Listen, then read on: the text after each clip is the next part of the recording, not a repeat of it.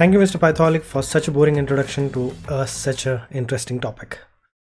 so AWS Serverless actually consists of multiple services that enable us to build and run serverless applications by providing us with fully managed services which do not require us to provision, maintain, and administer servers for backend components.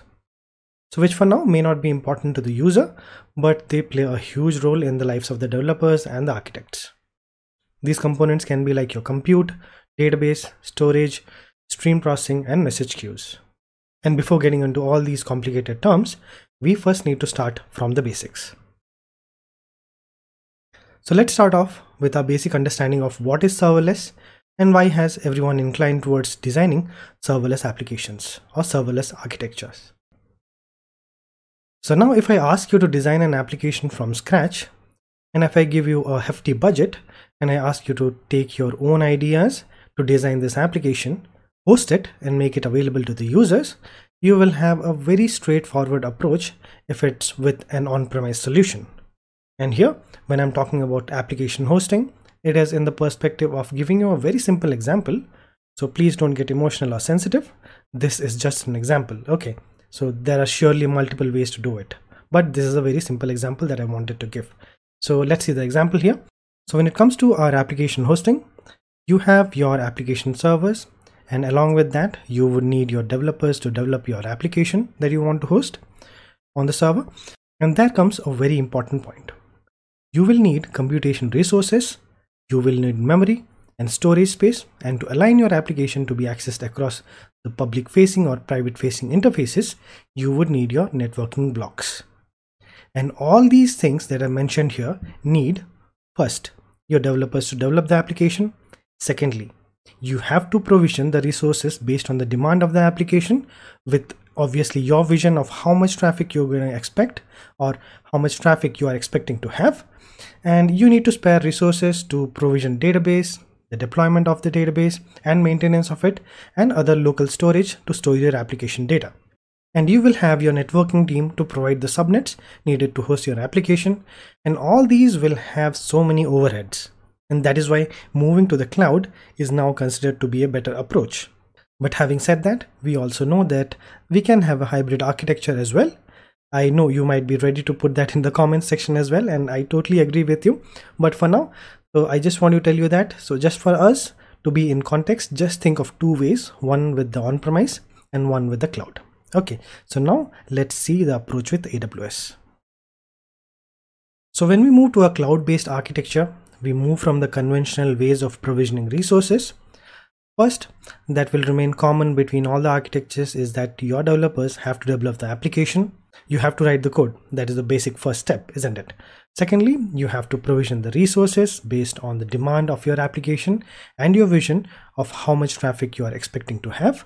So instead of doing it manually in AWS, what you can do, you can attach auto scaling groups to scale instances and those instances and their capacity and performance can be done over the cloud as well. That's what makes the cloud very convenient isn't it? Next, you need to provision database, which on AWS you can host on your own EC2 instances. And I'm not commenting on how you deploy it as you all are very well aware of it by now. And you are free of the maintenance and other local storage uh, to store your application data because it comes attached to it based on the configuration that you provide. And with security groups, you can handle the network traffic and you can as well attach it behind the Elastic Load Balancer to host your application's request and the traffic.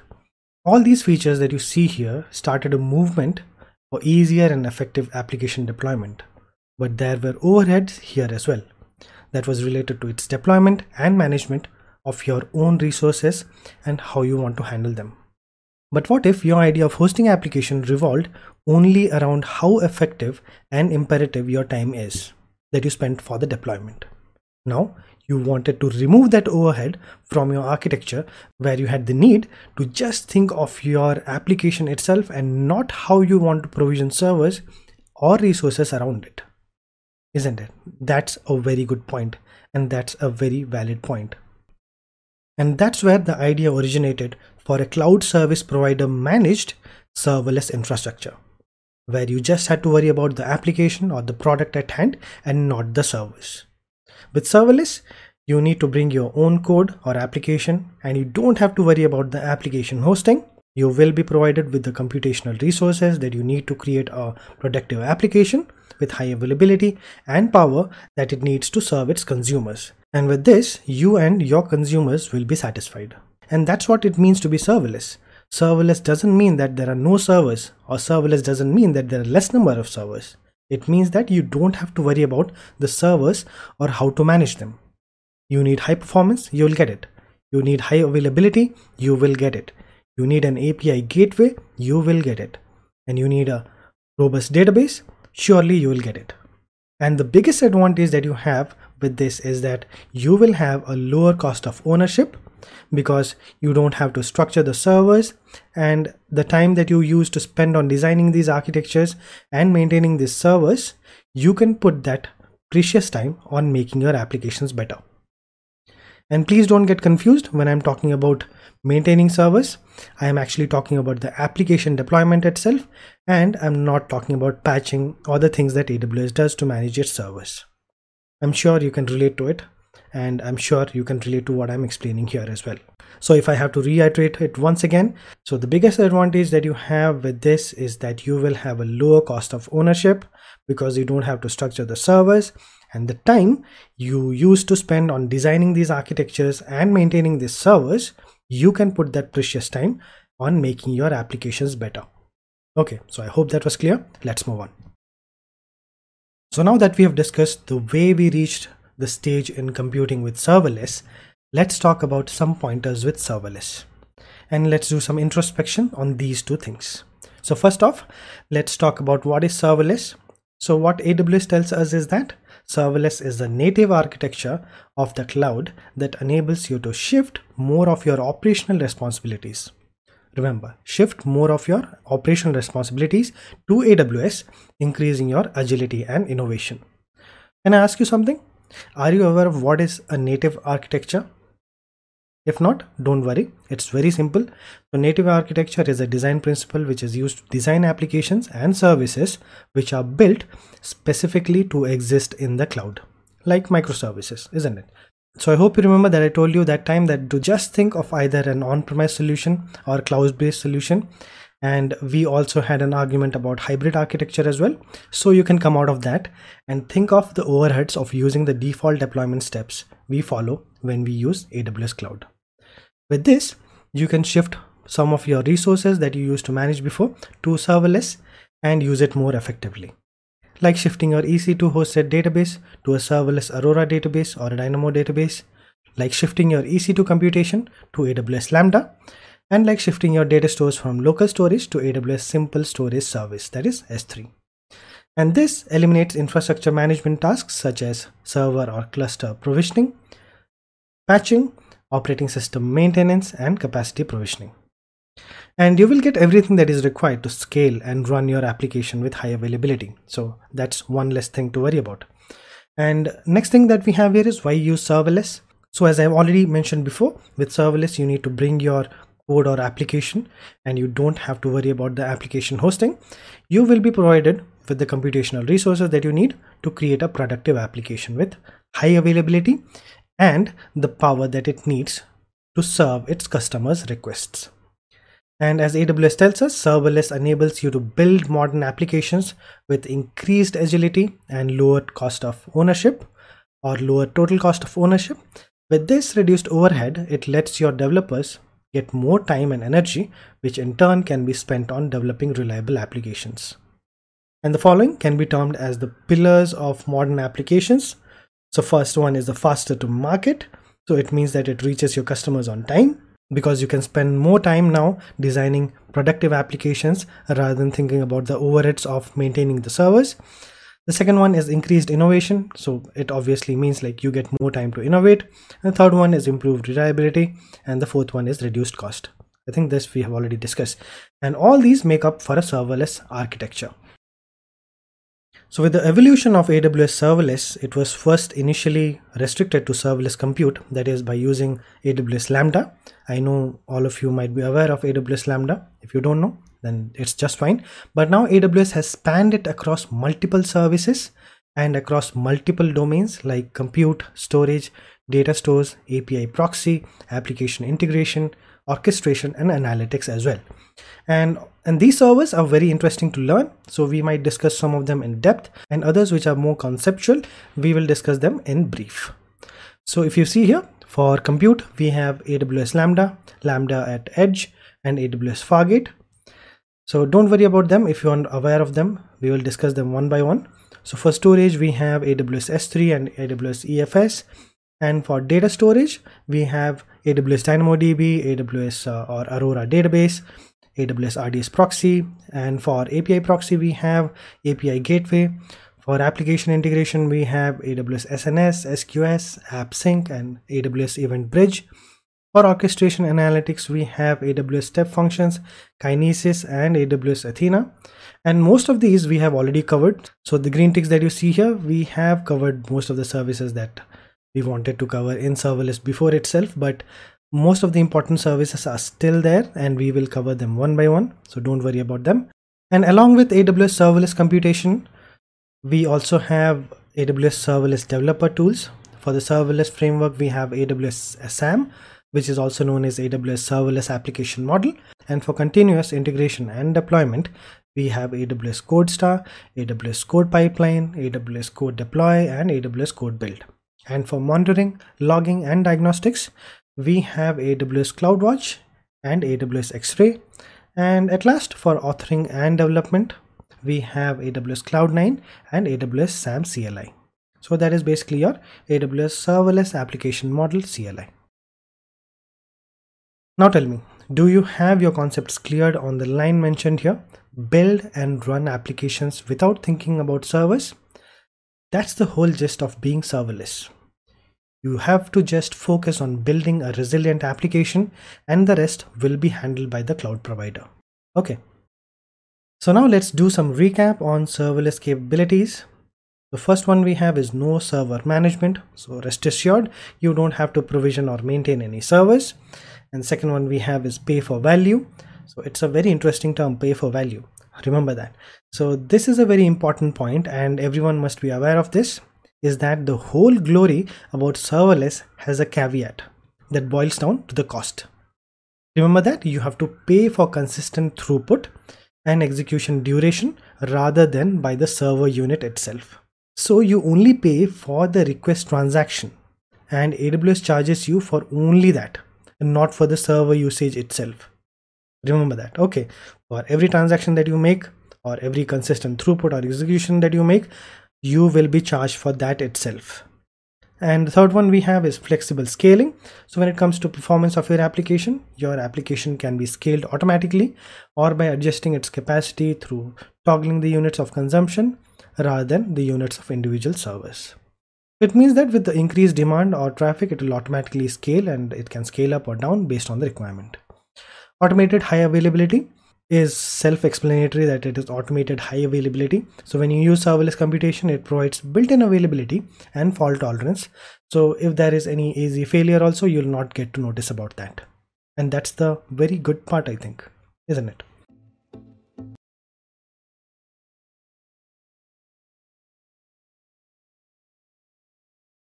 So in today's session we will be discussing about what is aws lambda what is the need for using AWS Lambda. And we'll also see the differences between AWS EC2 and AWS Lambda.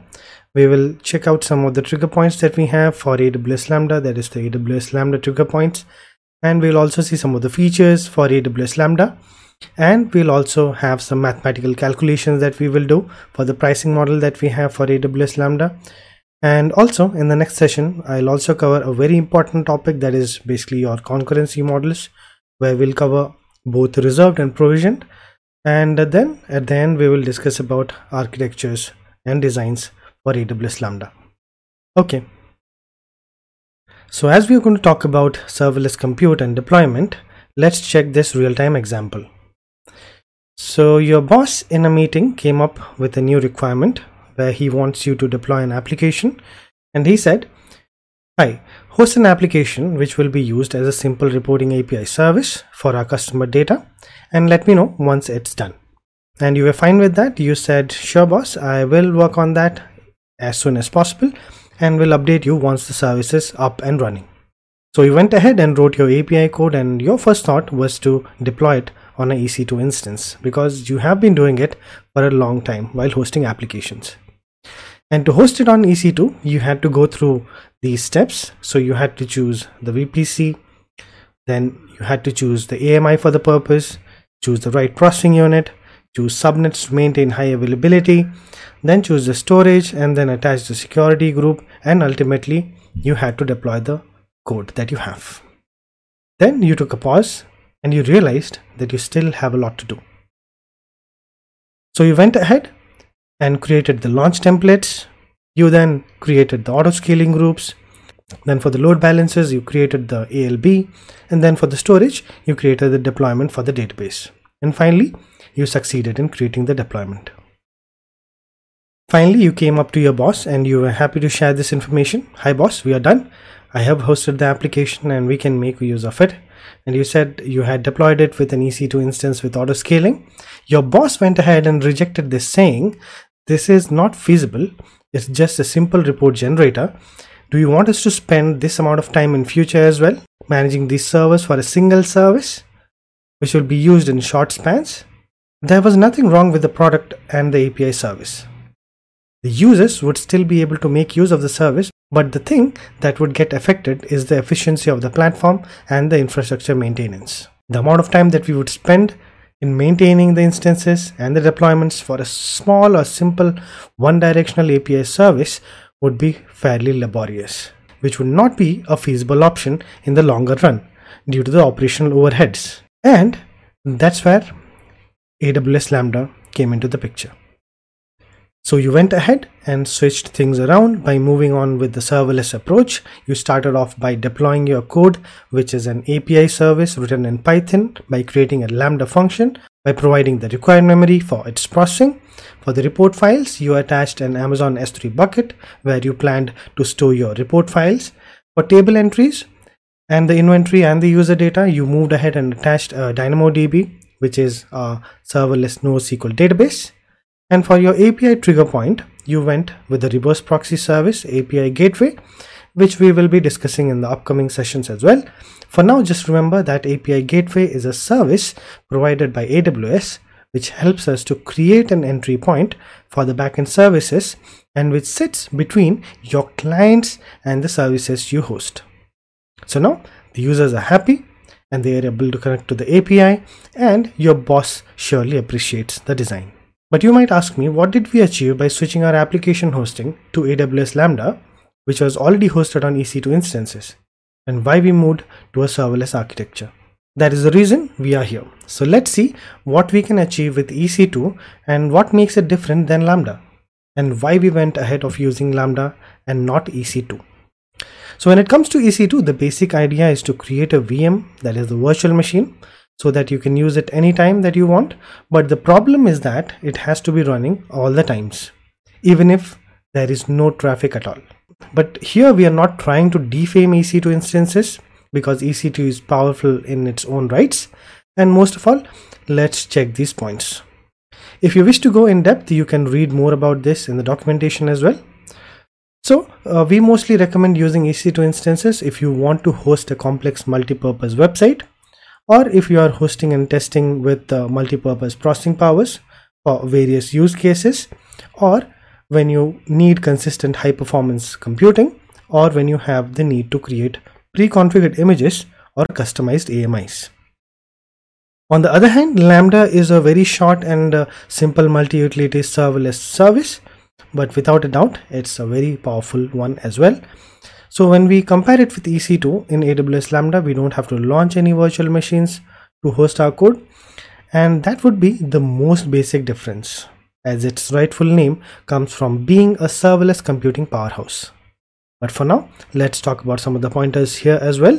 If we want to host short compute time modules, or if we want to provide a function as a service using AWS Lambda functions, of course, or if we want to provide a compute power for simple task automation, or if you want to have a provision for real-time log analysis and henceforth. So these are a few differences that make AWS Lambda very useful when it comes to compute optimization. I know you guys might be thinking of so many other reasons, but don't worry, till the end of this session, we would have already covered them as well. But I felt it was the right decision for me to clear some of them right now. Now let's come back to the actual topic and let's discuss at length about AWS Lambda. So as per AWS, AWS Lambda lets you run code without provisioning or managing service and you pay only for the compute time you consume. So here you don't have the need to launch virtual machines and keep them running all the time and you pay for the compute time only. I hope you remember the previous session we had, we already discussed about serverless and why we associate the use case with this term called serverless. If you haven't, then I would request you to please check the video out. Link is in the i button above on the top right corner.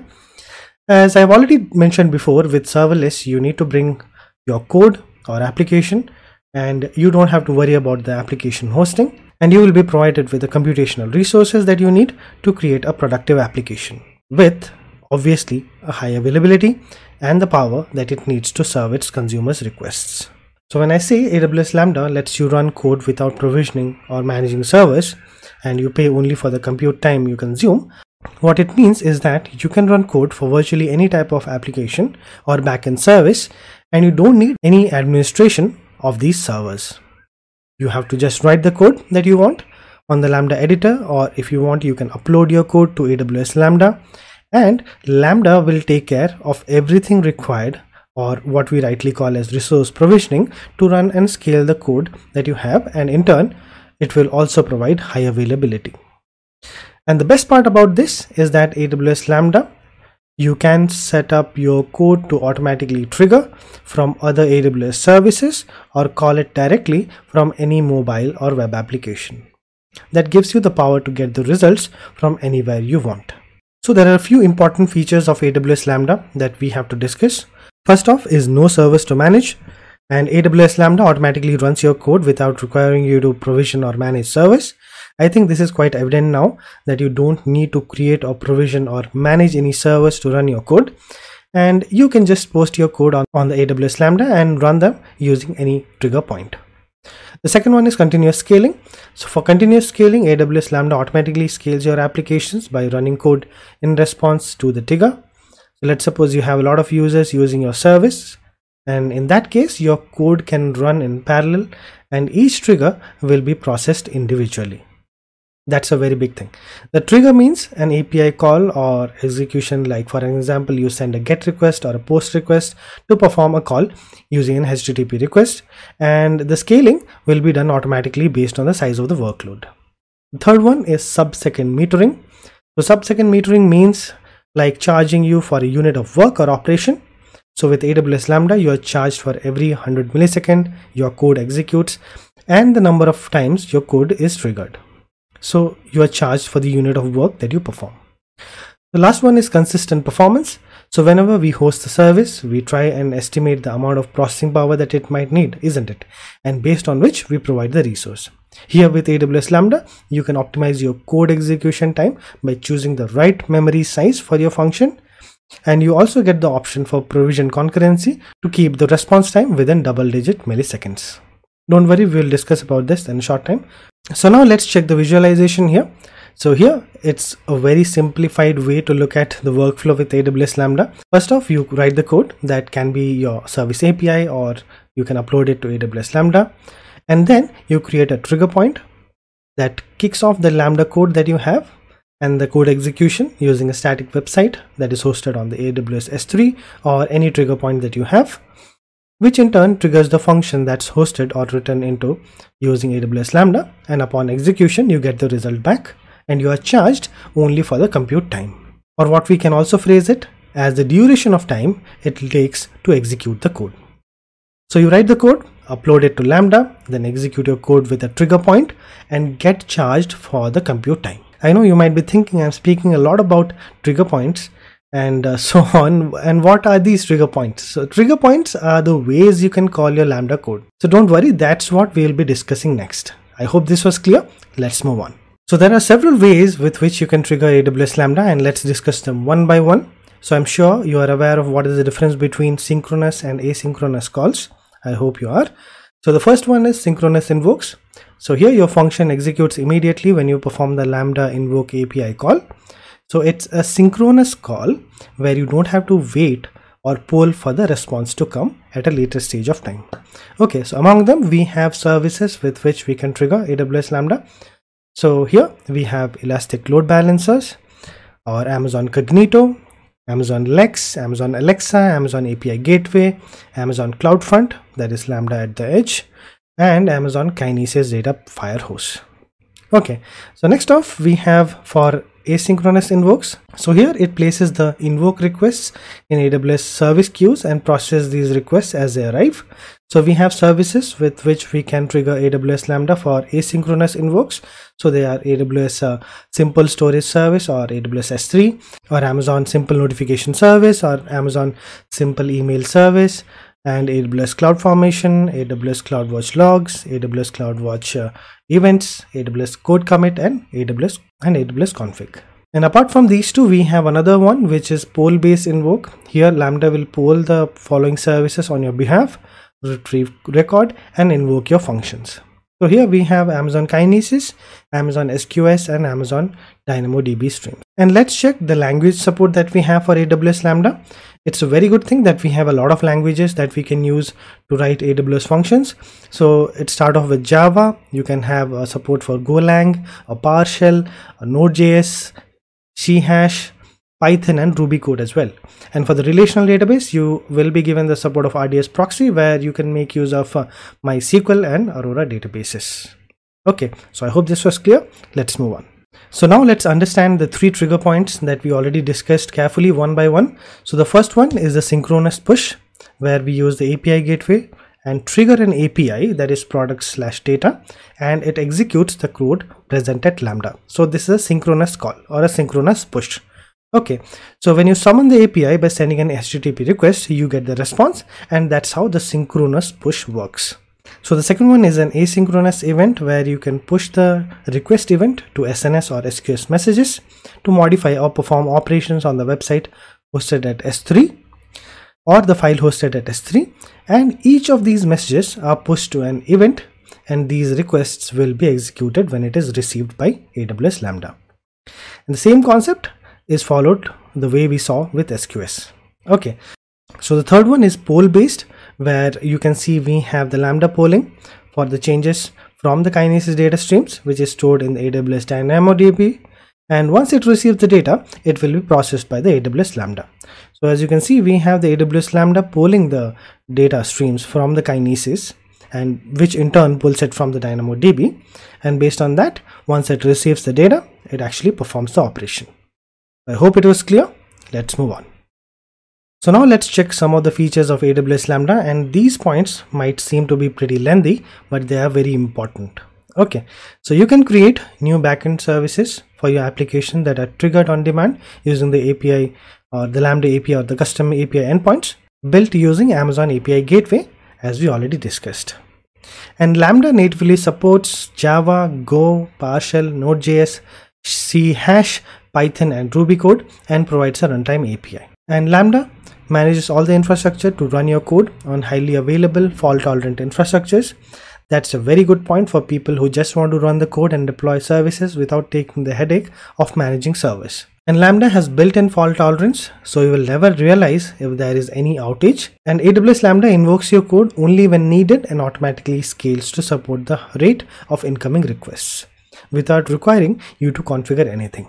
Here with Lambda, you don't need to host your application with auto scaling groups with uh, CloudWatch metrics to determine the amount of load to make it scalable. And for people who are looking for any support for relational databases, here in AWS Lambda, RDS Proxy offers support for MySQL and Aurora. You can use RDS Proxy for your serverless applications. Next, we have the provision to use AWS EFS with the Amazon Elastic File System or AWS Lambda and you can securely read, write and persist large volumes of data at low latency at any time or at any scale.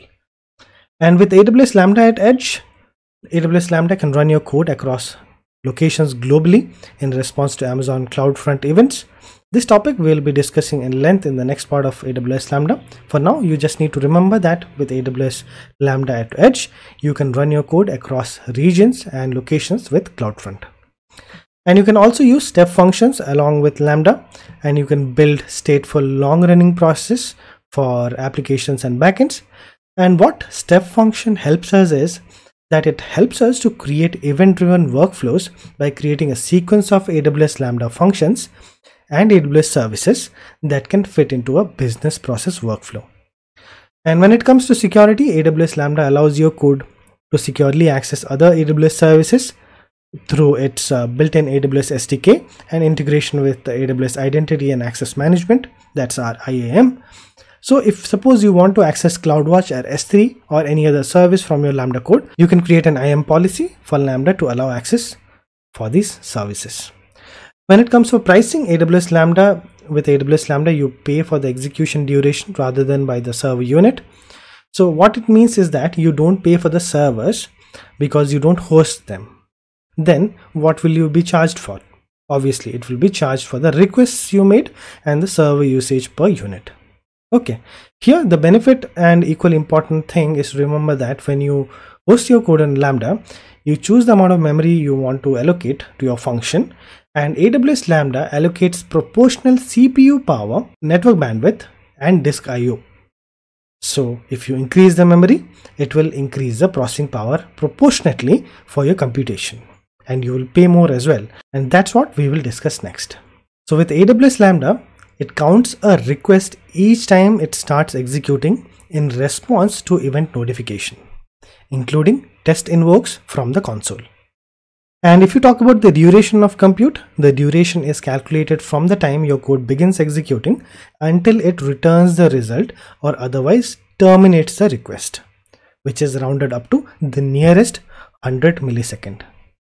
I won't explain you rounding up values in terms of maths, but it's simple. For example, if you have a value of 145 when rounding up to nearest 100 it comes closer to 100 than 200 isn't it? And 180 if you have the value 180 it moves closer to 200 than 100 so if you use it for 180 milliseconds you will be charged for 200 milliseconds which is the value that we have when we round it up to the nearest 100 milliseconds okay so this was a simple mathematical calculation that you can also do but here we are going to discuss about the pricing for AWS Lambda. So the price that you have uh, will be charged on you depending on the amount of memory that you allocate for your function and the proportionate CPU power.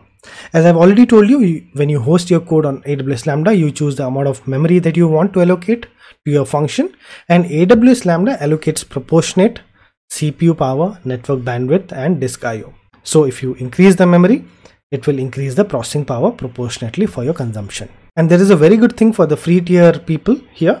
So with aws lambda free tier usage it includes 1 million free requests per month and 400,000 GB seconds of compute time per month. Here you might feel what kind of unit of measurement is GB seconds. And honestly it's a bit confusing as well isn't it? But listen to me very carefully so I've told you that you have to allocate memory to execute your code and that can be like around like 500 MB or 1 GB or 2 GB.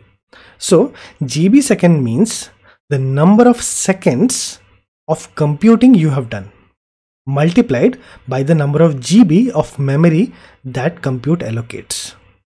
So let's suppose you allocated 1 GB and it runs for 5 seconds. Then it's calculated as 5 GB seconds okay. And for the request we have 0.20 dollars per 1 million request. So it's like 15 rupees per 10 lakh requests.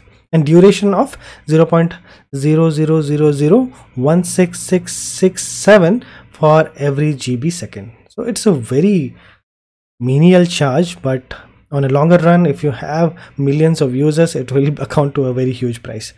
And just like banks we have saving plans here that provide a flexible pricing model that offer low prices on EC2, Lambda and Fargate usage. So we have two here. So the compute saving plan provides the most flexibility and helps us to reduce uh, our cost for up to 66%. And for EC2 instance saving plans, so here EC2 instance saving plans provide the lowest price offering and the savings up to 72% in exchange for commitment to usage of individual instances, families in the region. Okay for example m5 usage in north virginia so these are the instances actually that will be used okay So now that we have done the theoretical analysis of what is the pricing model, let's see a basic example for calculating the price of AWS uh, Lambda usage. So let's take an example for AWS pricing and let's uh, take a case study. So you created a Lambda function and let's suppose you allocated 512 MB of memory to your function and executed it 3 million times in one month and it ran for one second each time. Your charges would be calculated as follows. So here I am not trying to insinuate that you ran 3 million times equally divided across 30 days, but it's relative, isn't it? I hope you get the point. The first thing that we need to calculate is monthly compute charges. So the monthly compute charge price is 0.000 that's a 401667 per GB seconds and the free tier provides 400,000 GB seconds. Remember, I'm not saying GB seconds as GB per seconds. I'm telling you that is GB seconds. So it's a multiplication. GB per second would be a division. Okay. So the total compute seconds is equal to 3 million requests multiplied by 1 second. That is 3 million seconds. So the total compute time that we have in seconds is 3 million times that it ran with 1 second each. So it is 3 million seconds. And the total compute GB second is basically your 3 million seconds multiplied by 512 MB because uh, you allocated 512 MB of memory to your function by 1024 just to convert this into GB 1.5 million GB seconds. So now the monthly billable compute GB second is your total compute minus free tier compute. Okay, so the total compute that we have is 1.5 million GB seconds minus the 400,000 free tier GBs that you get. Okay, so it comes around 1.1 million GB seconds. So now the monthly compute charges will be 1.1 million into the duration amount that we are charged for. That is your 0.401667 dollars. So it will come around 18.34. So this is the monthly compute charges. So how much you are asked to pay for the monthly computation. So this is the computation charge. Now there is the monthly request charge. Okay. So the monthly request charge price is 0.20 per 1 million requests and the free tier actually provides 1 million requests per month okay so this one 1 million free requests per month okay so the total request minus free tier request is monthly billable request so the 3 million that you get that you have assigned already the 3 million time so so as it executed for 3 million times in one month so the 3 million request minus the 1 million free tier requests so you get 2 month monthly billable request so this is the actual spending that you have so monthly request charges will be 2 million into 0.2 per million. So it is 0.40. So that is the request count. Now the total monthly charges will be monthly compute charges plus monthly request charges. So the total charges is 18.34 plus 0.40 that is 18.74. So if you allocated 512 MB of memory to your function, executed it for 3 million times in a month and ran it for 1 seconds each time, you would be charged for 18.74 and this is actually relative to a particular region. So if you change the region you will be charged uh, in a different amount. So now that we have discussed the pricing model let's design some applications so here is a simple architecture for you using AWS Lambda that you can also implement.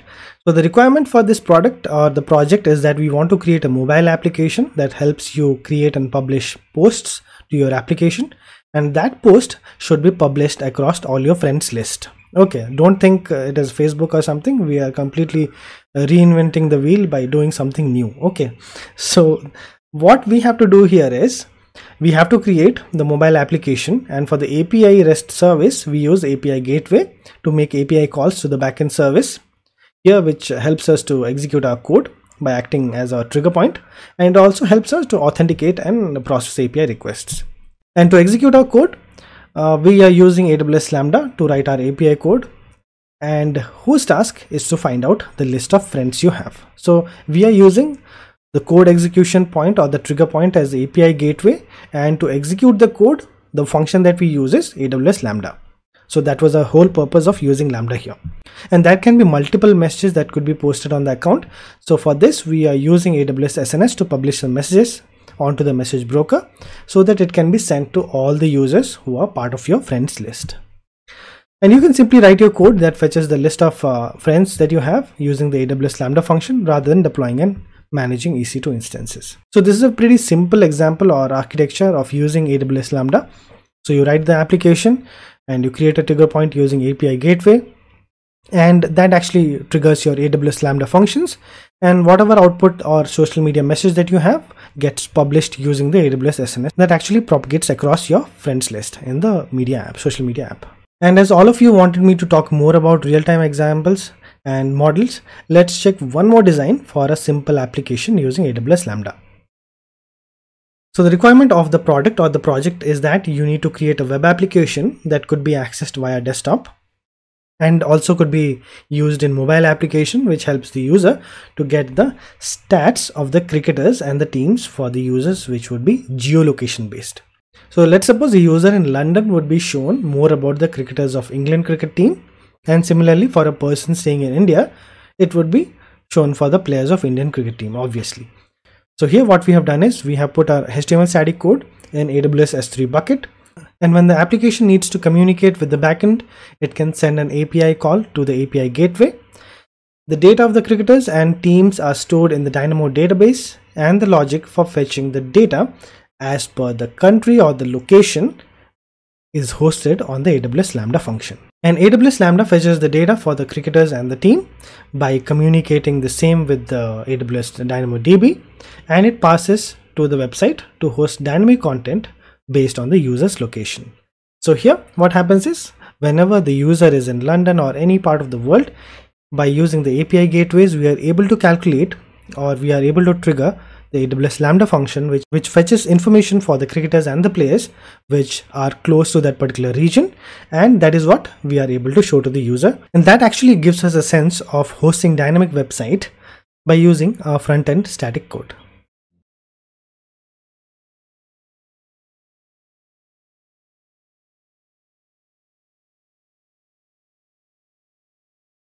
Coming to the topic, I feel this is a very important concept which I think others ignore it, but not here. So let's start. With AWS Lambda, you can enable concurrency for the request that you want to provision. For this, AWS Lambda provides two type of concurrencies. One is reserved and the other one is provisioned. And we will discuss them one by one.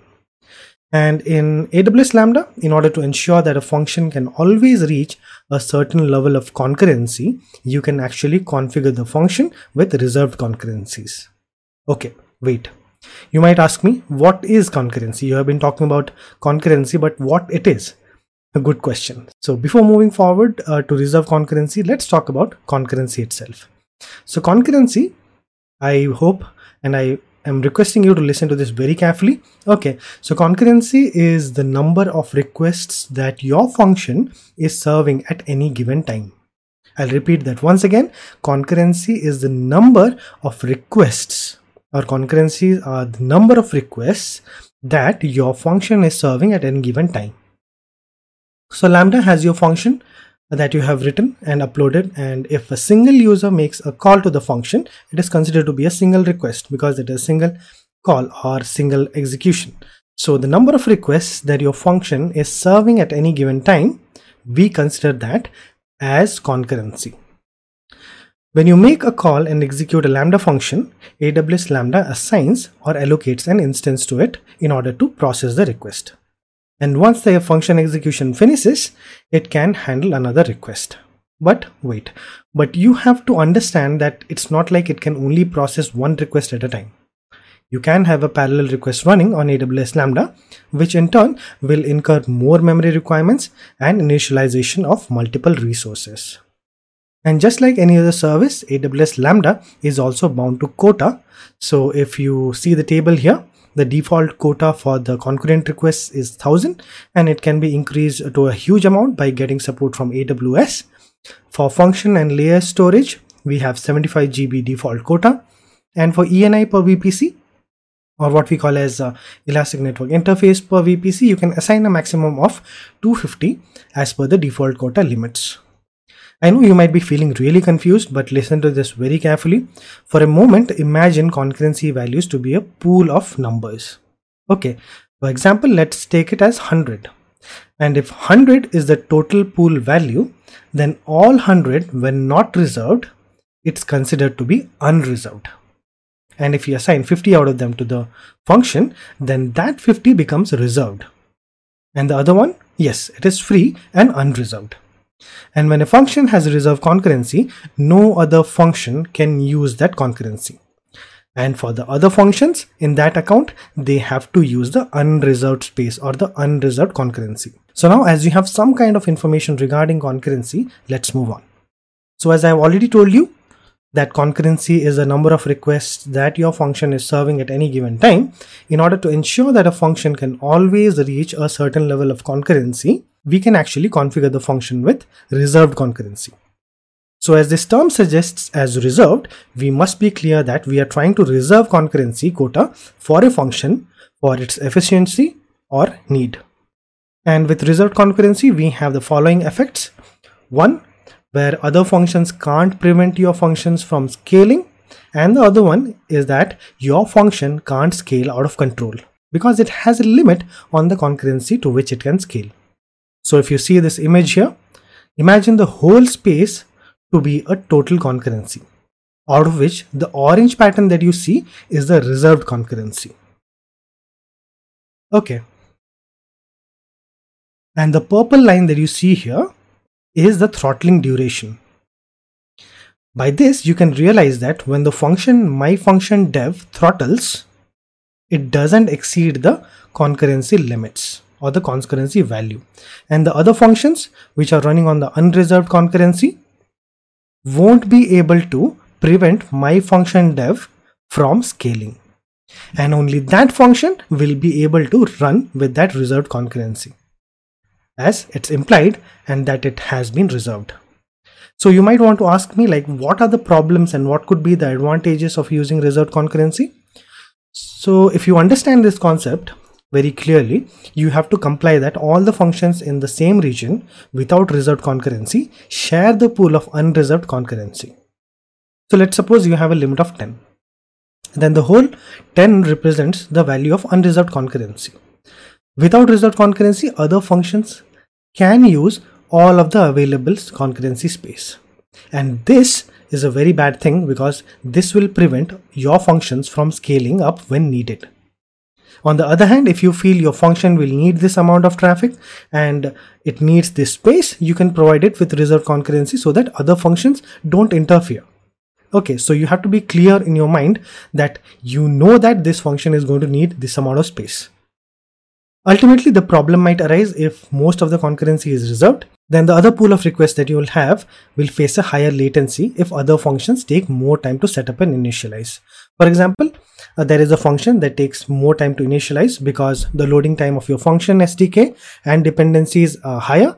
Other users who are trying to use the rest of the functions will face a lot of latency. And this is one of the main reasons why we have another type of concurrency in place, that is provision concurrency. So let's check that out. Next up, we have provision concurrency. You can enable provision concurrency for your Lambda functions for greater control over the performance of your serverless applications. That's what AWS tells us. And to mitigate the effects of reserved concurrency and to ensure that all requests are served by the initialized instances with very low latency, AWS Lambda provides us with provision concurrency. First, you need to understand that if there is a situation that arises that your functions need more power to handle increased concurrent executions and requests, you need to ensure that the users don't face low latency. And with reserved concurrency, it will surely limit your throttling if it exceeds uh, your resource expansion. Then you will ask me how provision concurrency can help us with this. So listen to this very carefully. Lambda has a provision to integrate with application autoscaling. Yes, you heard it right. You can scale this service using application autoscaling. And you can manage autoscaling for provision concurrency by either of these options. So it can be based on scheduling, like you can schedule it uh, to the scale when you need it, or you can scale it based on the utilization. The best thing is for automated scaling, you can make use of the application auto scaling API to register a target and create a scaling policy. And you might have multiple questions to ask me, like how is it going to work? Will provision concurrency be set alone, or will it work along with reserved concurrency, or will it be both? And I would say yes, you are right. Provision concurrency counts towards a function's reserved concurrency and regional quotas. So it can be applied alongside the reserved concurrency that you have. And also it can be added up to the reserved concurrency of the function And in this case, it will run all of the invocations in provision concurrency. So both of your questions are valid and the answers would be yes. So I hope it was clear. Let's check out the working principles here. If you see the example here, both the functions that you see here, my function dev and my function prod, both are running on provisioned concurrency and reserved concurrency. But the difference you can see is with my function dev. Okay, here my function dev is using the full pool of reserved concurrency and my function prod is with shared concurrency. And in the case of my function prod, the normal invocations are run with reserved concurrency and in this case if it needs additional throttling, it will run on provision concurrency. And on the other hand, the my function dev that you have here, all the invocations run on the provision concurrency. So you might ask me, I know you will ask me this in the comment section that, okay, you said all this, but uh, what additional benefit we'll get with this? And you also said that all invocations run on provision concurrency. How is that possible and what is the advantage of it? Because it is taking all of the space of the reserved concurrency and it is adding up the provisional concurrency there. So what is the advantage there? Yes, I understand your question. So wait and let me answer them in the next interesting topic. So let's check functional scaling with provision concurrency. So to start off with this, I want to tell you that with provision concurrency, you get a burst so that your users don't face high latency. So let's clear this first.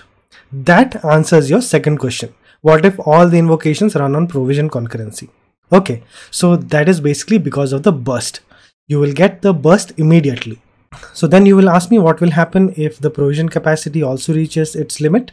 So in this case, as shown in the example here, when the concurrency hasn't reached the limit, so when it hasn't reached the limit, AWS provides a burst and if that also reaches the limit, and if that also reaches the limit, it will scale up the function normally to handle any further requests.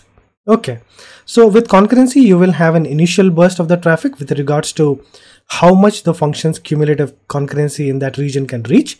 So at an initial level, it can reach from between 500 to 3000. And when the burst concurrency reaches its limit, the function starts to scale linearly.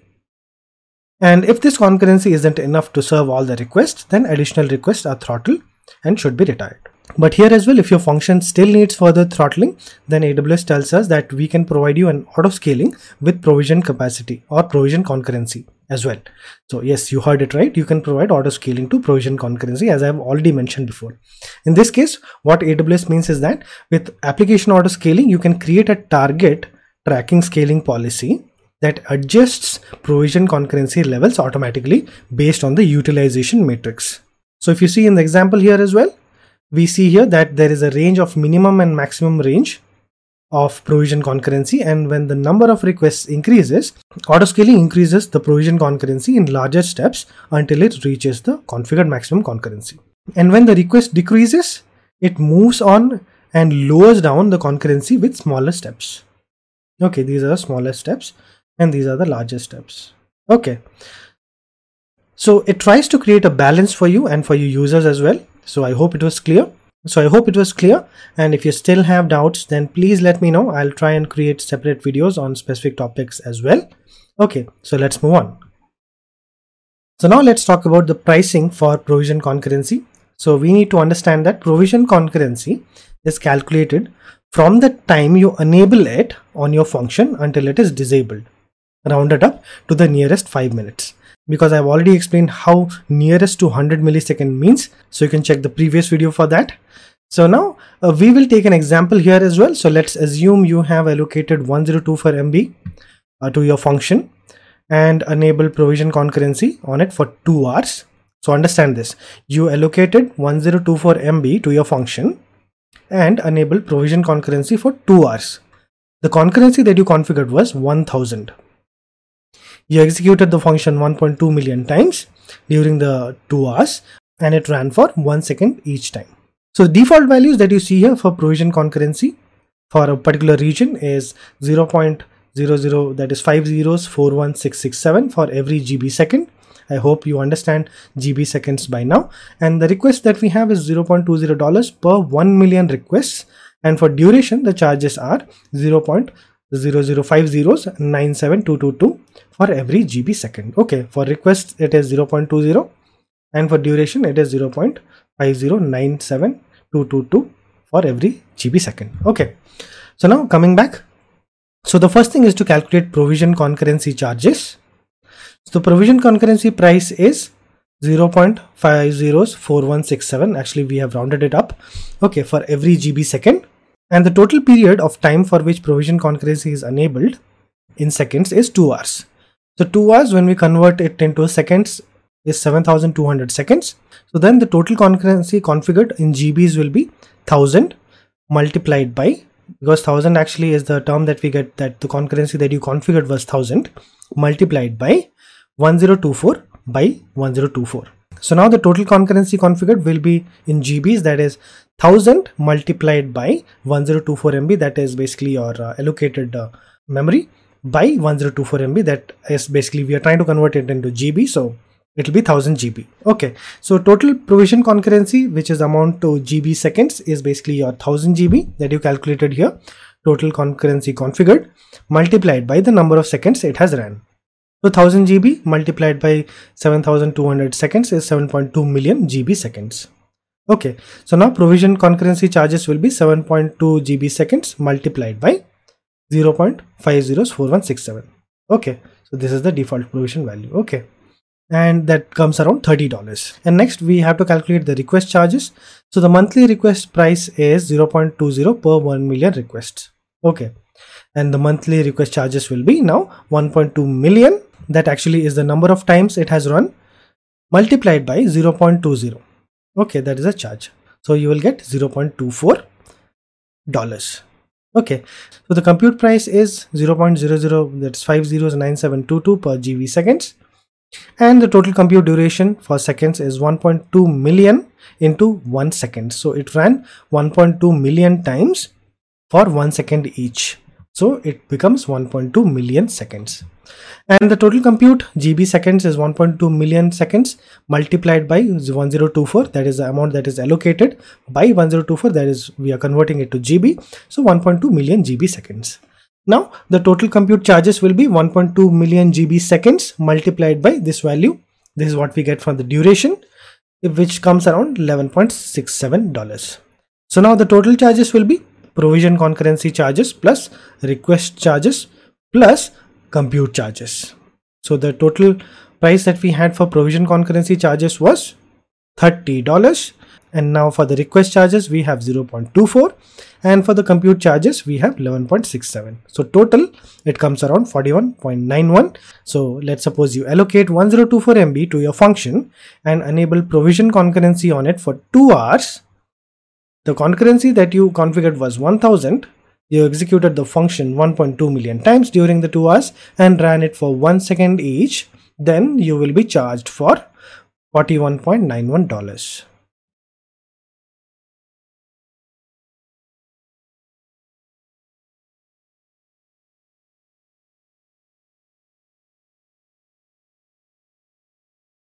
So before moving forward, I want to tell you that please make sure you are aware of AWS CloudFront and how it works. And if you need some clarifications, then please watch the video by clicking the info icon on the top right corner. I have provided the link there.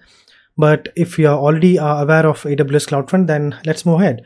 So just to start off this discussion, let's first understand that Lambda is regionally scoped. And if your users are in another different regions or other different regions, then to provide users with a better user experience, you should take help from another service that can help you execute your code closer to your users. And that service is AWS CloudFront. And that's where we place our AWS Lambda at Edge. And remember one thing, AWS Lambda at Edge is a feature of AWS CloudFront or Amazon CloudFront. So remember this very carefully that it's a feature of Amazon CloudFront and not a feature of AWS Lambda, uh, which basically lets us to run our code closer to our users of our applications, uh, which actually improves performance and reduces the latency that we actually want to reduce.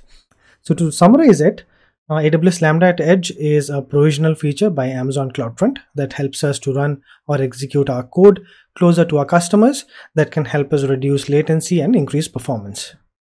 But don't think that you won't get the same features as AWS Lambda. For sure you will. Yes, with AWS Lambda as well, you don't have to provision or manage infrastructure in multiple locations around the world. And that's a very good thing. And just like uh, you have trigger points uh, with AWS Lambda, when it comes to AWS Lambda at Edge, it runs your code in response to events that are generated by the Amazon CloudFront. So that is our content delivery network or the CDN. Okay, so remember this very carefully. So it runs your code in response to events that are generated by the Amazon CloudFront. Okay, so now let's discuss some of the features of AWS Lambda at Edge. And some of them might be similar to what we have already discussed for AWS Lambda. So don't worry about that. So the first one is build more responsive applications. So what AWS tells us is that with AWS Lambda at Edge, you can run your code globally at at AWS locations close to your customers and users. So you can deliver full featured customized content with high performance and low latency. So for example, your users are present in Germany. So you can provide the users in Germany the content in their own language or you can provide them the content that is more relevant to their region. And the second one is no servers to manage.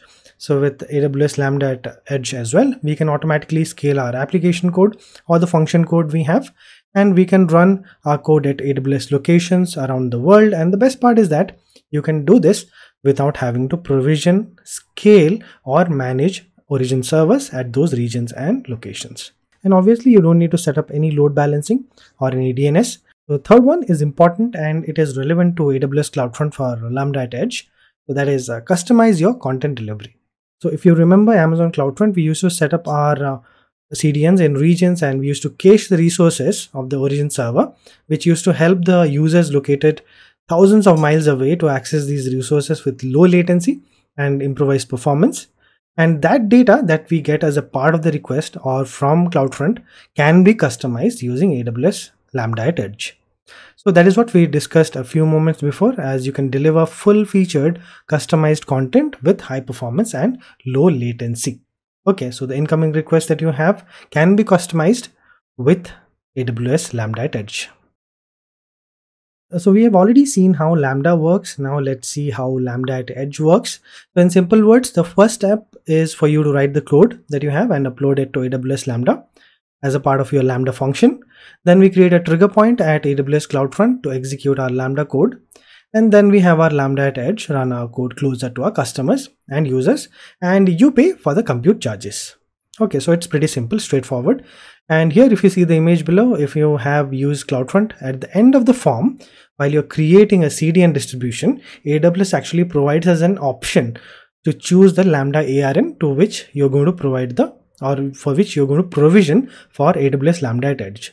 And there are multiple events with which you can associate your lambda code like your viewer request or viewer response or origin request or origin response. And that is what we will be discussing now. So when you create a cloudfront distribution if you go to the form and uh, if you go down below at the end you will have lambda function associations. There you can choose one of the cloudfront events and you can provide the lambda function arn and that will actually help cloudfront to trigger your lambda at edge code okay so here we will be discussing about how and what are the CloudFront events that can trigger a Lambda function. So recall the image I showed you in the previous slide about the events and think of them as the trigger points. If I ask you how does a trigger point gets invoked, you might tell me that if I click a link, if that is associated with a REST API or a HTTP API, then it can help us trigger an API gateway event. Yes, it's obviously right. And if you ask me about what about SNS events then, Yes, with SNS, it will be based on if there are messages that can act as a trigger point. So the first one that you see here, the example that I gave, that was indirectly manual event where you're clicking on a link to trigger the event. And the second one or the other one is an automated event, isn't it? So there are two types of events that we can have. When we talk about CloudFront, here we have to think of events as incoming requests or outgoing responses or vice versa. And having said that, remember very carefully that there are four events here. So first one is viewer request, the second one is viewer response, the third one is origin request, and the fourth one is origin response. So viewer here is the user itself, and the origin is the one who is serving the request isn't it and here as well if you see there are two incoming events and uh, there are two outgoing events in the example that i've shown below and if you see here the CloudFront actually sits in between you and your origin server and now let's see how these four trigger points work and how we can invoke our Lambda at edge using these four trigger points. Okay, the first one is viewer request and that is the incoming request to the CloudFront and it triggers Lambda after CloudFront receives a request from the user. Okay, and before executing the code, it actually checks to see whether the requested object is in the CloudFront cache or not. So it's simple. The user actually sends the request and the CloudFront checks if it is already there before sending it to the origin. So the second one that you see here is origin request. That is the outgoing request from the CloudFront and it triggers the Lambda code before CloudFront forwards the request to the origin. Okay, so if you see here, it's just before the origin and it has to pass through the CloudFront. Okay, so it triggers the Lambda code before CloudFront forwards the request to the origin. So that is why it is called as origins request. And the third one is the origins response.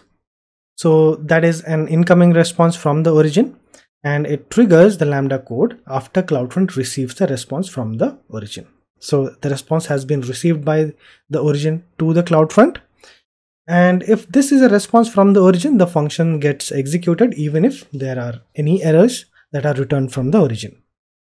And there are two conditions when it doesn't execute the Lambda code. So the first condition is when the requested file is in the CloudFront cache and is not expired. So that is the first condition. And the second condition that you have to remember is when the response is generated from a function that was triggered by an origin request event.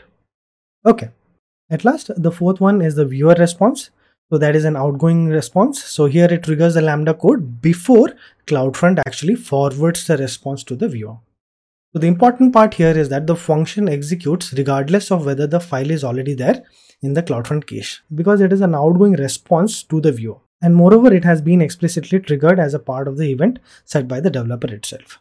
And the function doesn't get executed in these following cases that you have. So the first one is when the origin returns an HTTP status code of 400 or higher and when a custom error page is returned or when the response is generated from a function that was triggered by a viewer request event or when CloudFront automatically redirects an HTTP request to HTTPS.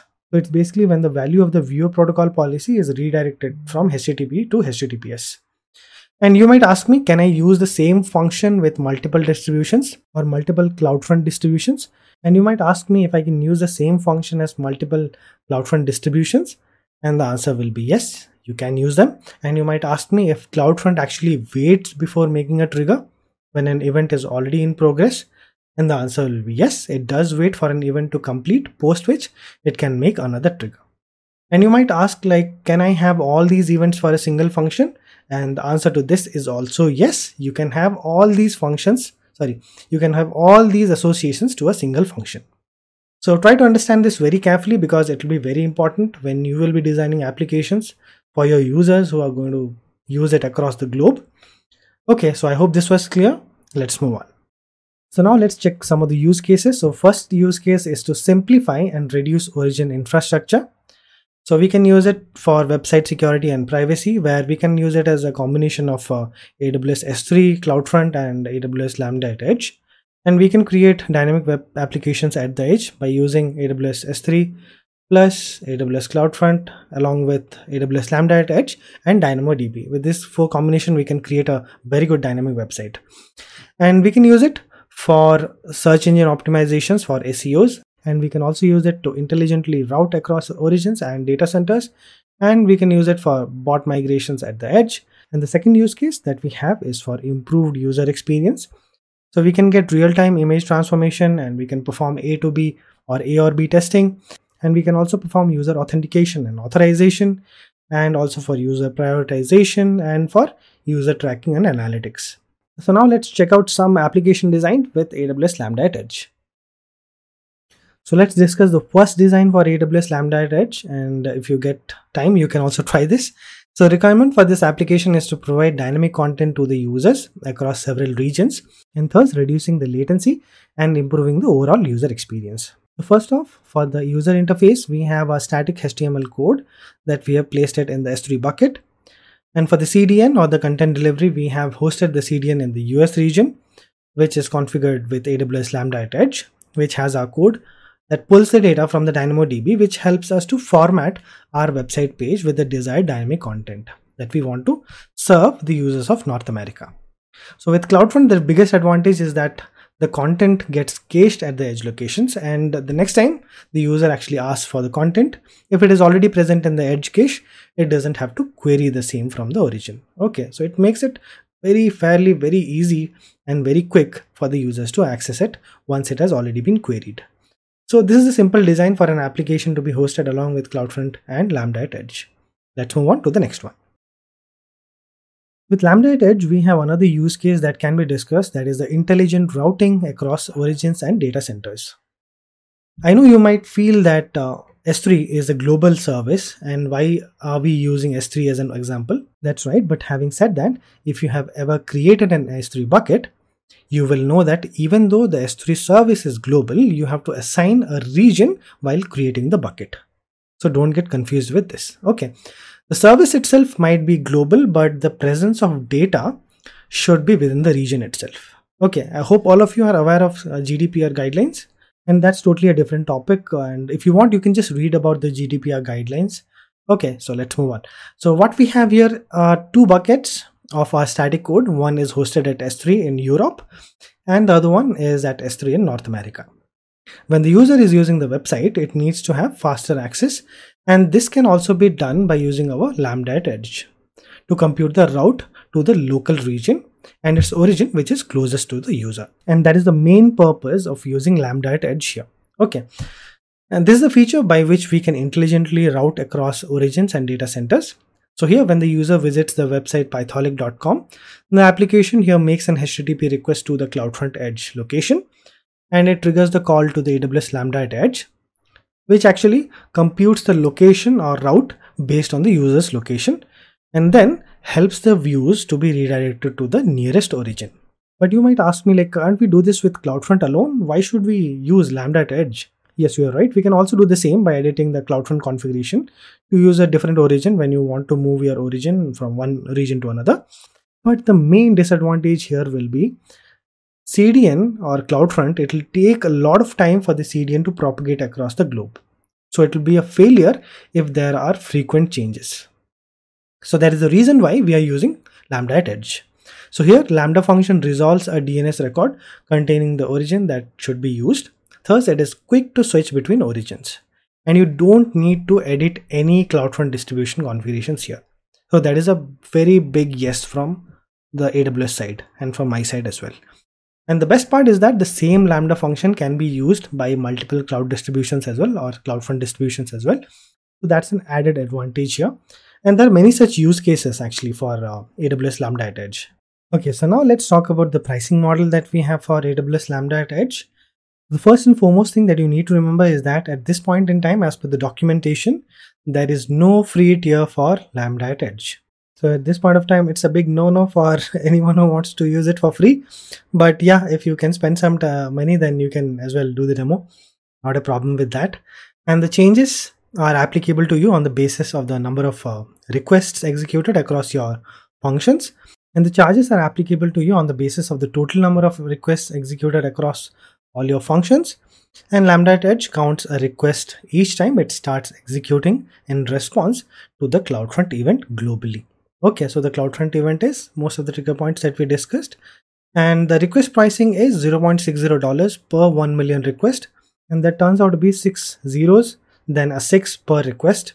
So that many dollars actually you have to pay. And the duration is calculated from the time your code begins executing until it returns or otherwise terminates. So let's take an example here.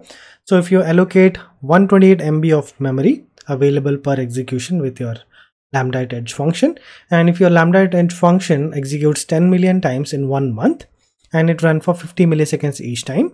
Your charges would be as per the following. Okay. So if you calculate 128 mb of your uh, memory that is available per execution with your lambda at edge then the duration charges will be 0.00050625125 for every 128 mb second used. Okay. How do we calculate this? So if you see so if you see 1 gb second is 0 dot four zeros 5001 and if i want to calculate what is the cost of 1 mb second then i have to divide it by 1024 so i got the value as 0 0.00070 zeros actually 4883 and if I have to calculate 128 MB then obviously I have to multiply that with 128 so this is the value that I get 0 0.50625125 that is what we are actually uh, keeping it here as well.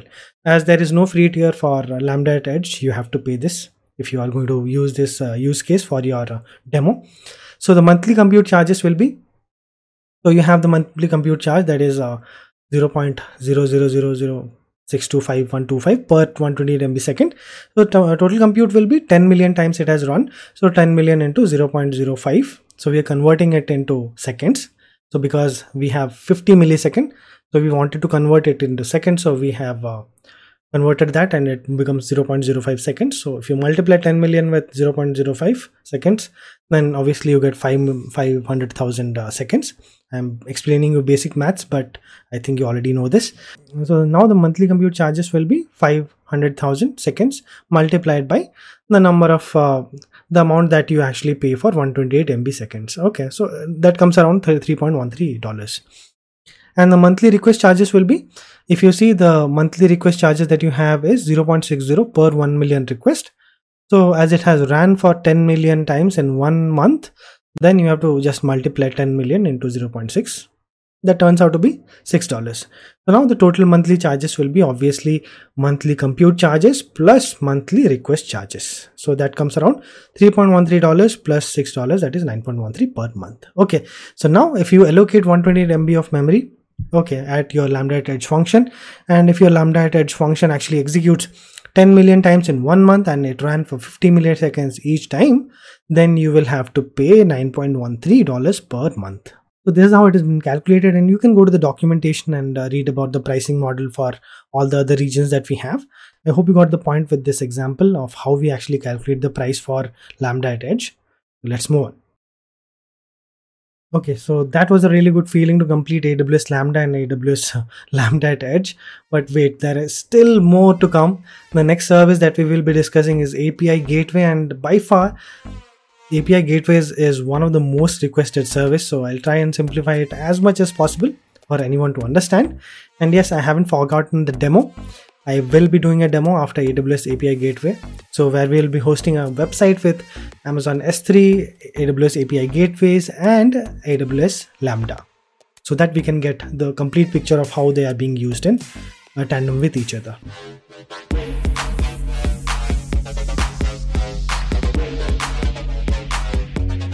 But before starting with AWS API gateways, I'm sure most of you already know what are APIs and what are gateways, but there might be a few members who may not have come across these terms. So for our friends who aren't aware of what are APIs and gateways, I'll be explaining these topics with visualization here so that they have a better understanding of the topic or the concept that we have for APIs. So if you're already aware of APIs and why we use them, and if you don't want to listen to this, then you can skip to the portion where we actually start discussing about AWS API gateways. I have mentioned the timelines in the description as well, but if you want to join us, then you're most welcome. So let's start off by understanding what is an API or what is an application programming interface. And I won't ask you to define these terms for me, and I won't tell you some definitions either. So now let's together understand what is an API. So let's go back to the days where it was all simple and you were in charge of doing everything that you wanted to do. Without technology at your fingertips and services to be consumed, the best option was to do things manually. For example, if I wanted to book a pickup truck, I would go to the store that is a pickup agency to talk to the service provider and I would book the pickup truck and if I had to apply for a credit card or a debit card I would go to the bank and take the card application form and fill it and apply for a new card. And as well if I wanted to get a new pair of shoes or if I wanted to buy any trousers or t-shirts I would surely hop up to the nearest shopping center and get the things that I want. So now let's take an example of a real world scenario where we want to book a pickup truck as we want to shift all the items to a new home So the best option for us is to go to the pickup service and talk to the manager that we have. So here is our user. So this is our truck, this is our truck owner, this is the pickup service center manager. And the next thing will be to place the order for the pickup truck based on the information that we need to provide to the manager, like the place of delivery, time, the pickup date, and the address. And now your request is well received at the store and he tells you that sure sir, please let me check the details and I'll get back to you with the confirmation. So he then calls up to the truck owner to ask if uh, he has a truck available. Based on his response to the order request, he either will confirm or reject the request. Okay, if he doesn't have it, then he'll surely reject it, but if he does have it, then he will surely accept the request. Mostly in these cases, the requester actually would inform him to schedule it as per the availability of the vehicle, and that is how you book a pickup truck. Okay so if the condition is satisfied you will get the information back and you will let them know that whether the booking has been confirmed or not. Okay so now let's see what happened when things actually changed things and people started migrating towards application and websites and websites that could provide them with the same service at the reach of their fingertips or just a click away from their desktop and laptops so they got a form where they could fill in the details of what type of service they want and then make the booking. And based on the availability of the truck, it would automatically let them know if their booking was successful and the amount they were supposed to be charged with. In the form, you would get all the information that you should fill in order to make the request, starting from the name, date of pickup, address, and the type of truck that you need, that is it might be a mini truck or a large one. And when you clicked on the submit button it would fly the request into the servers and get you the result back. And the best part is it wasn't limited to that and now it is so powerful enough is to draw information from not just one agency or service provider but from several more who can actually deliver the same service for far better prices and tariffs compared to the one with whom you were connected for a longer time. So the next time you try and click the submit button, the application compares the prices of the agencies which provides the service and we find that agency A is giving us the cheapest price. So we select that and place the order. And that's how the magic actually happened. We started off by speaking to three people and doing the manual work to get our booking done to a single application which gave us a chart of prices to compare and we were able to book the pickup truck sitting at home with the most reasonable price. And this was all possible by the help of the APIs or what we call as application programming interfaces. For every communication that you see here, from the user to the application, from the application to the form, from the form to the user clicking on the order button, from that to the backend servers of the, all the agencies that we have and the response back to the applications from the servers. All that you see here is the magic of APIs.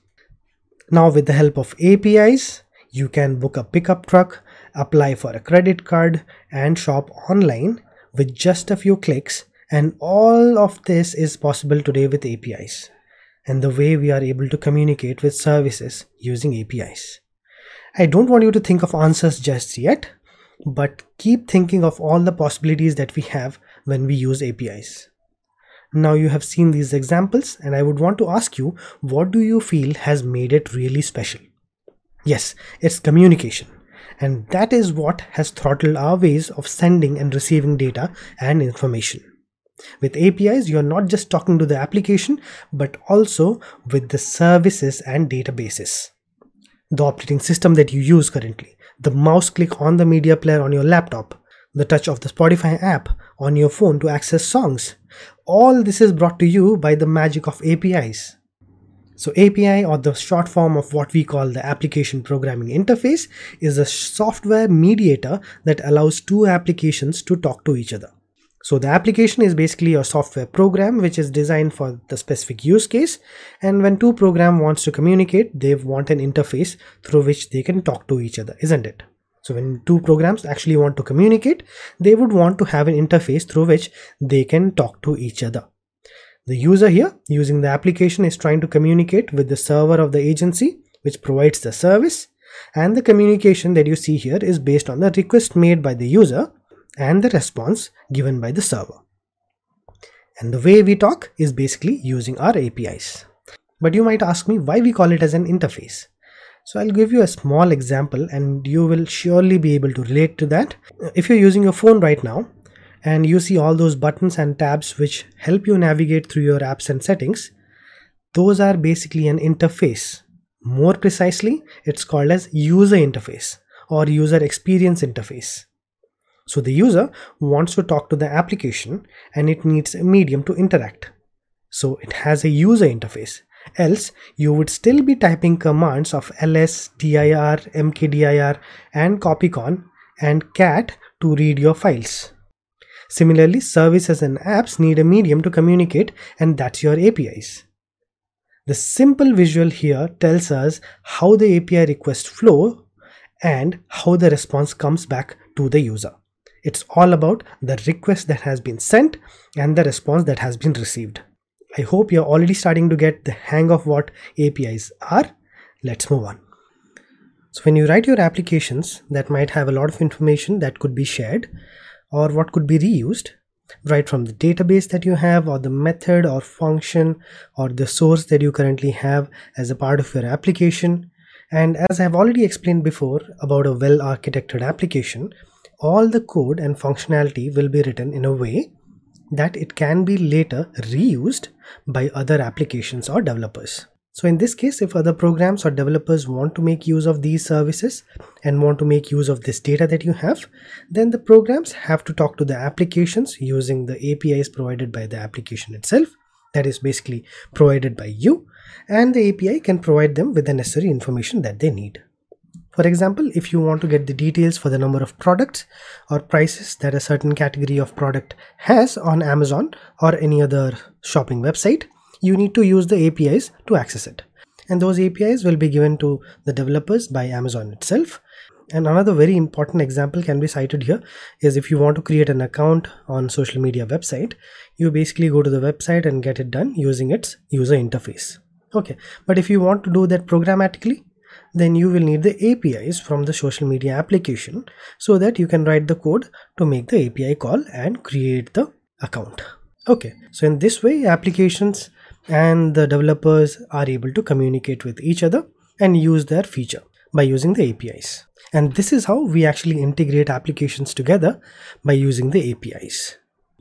And when we talk about application integration, so the next time when you think of using a service provided by other application and you wish to integrate it in your program or software, think of APIs. APIs are everywhere now talk about Instagram, talk about GitHub, talk about YouTube or even Twitter. When you need the information on how to use the features of these applications in your application, make sure you check the APIs. Now, as we've already discussed before, API or Application Programming Interface is a medium or a software mediator which helps two applications to communicate with each other. You need to understand that an application that is written with proper standards is always divided into multiple spheres or services or functions or methods. And the developers would never want to write the same service or same code again. And if that service can be used by another application, they would basically host the service and expose the API so the other application that we have can make use of it. And thus make it public for programmers so that it can be used across the world and there can be multiple ways we have apis for like we have the http api which is the hypertext transfer protocol api i'm sure you're aware of the osi reference model and the layers that we have. So http works on the application layer.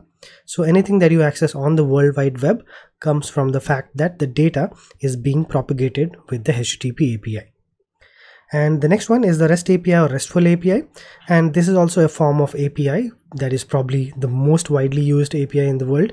The REST APIs also make use of the HTTP APIs and protocols but they adhere to a certain principle of methods and resources. Okay, so remember this very carefully. REST APIs, methods and resources. Okay, like the way they send the data and how they make the call. So they depend on methods and resources on the way they actually send the data and make the call. and the most commonly used methods are get, post, put, delete, mostly forming the set of CRUD operations that you can perform. So you might ask me what is the difference between HTTP API and REST API? Yes, that's a very valid question. So I won't go deep into this, but remember one thing, HTTP APIs are the communication channel and they work on the HTTP protocol and they aren't bound by any particularly single rule of how they should send the data across the internet. They can be or they may not be, but any API that uses HTTP as a communication channel is an HTTP API. Okay, REST as well. But REST is representational state transfer API and it depends on the response of the request to determine the state of the resource. So I hope you remember as I told like REST depends on methods and resources.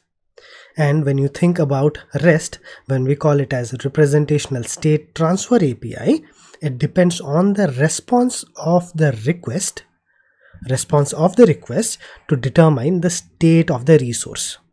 So if the resource that you have does not exist, then it has to wait for the response of the request and it will determine the state of the resource based on the response received. So here you can as well say that all REST APIs are HTTP APIs, but all HTTP APIs may not be REST APIs. And the method in REST APIs are precisely English verbs which help a user or developer to exactly understand the purpose of the API. And actually that clears the confusion, isn't it? So if you have get, then you know that it is used to read the response from a particular resource. And if it is post, then you know it is used to create a new resource okay in that way.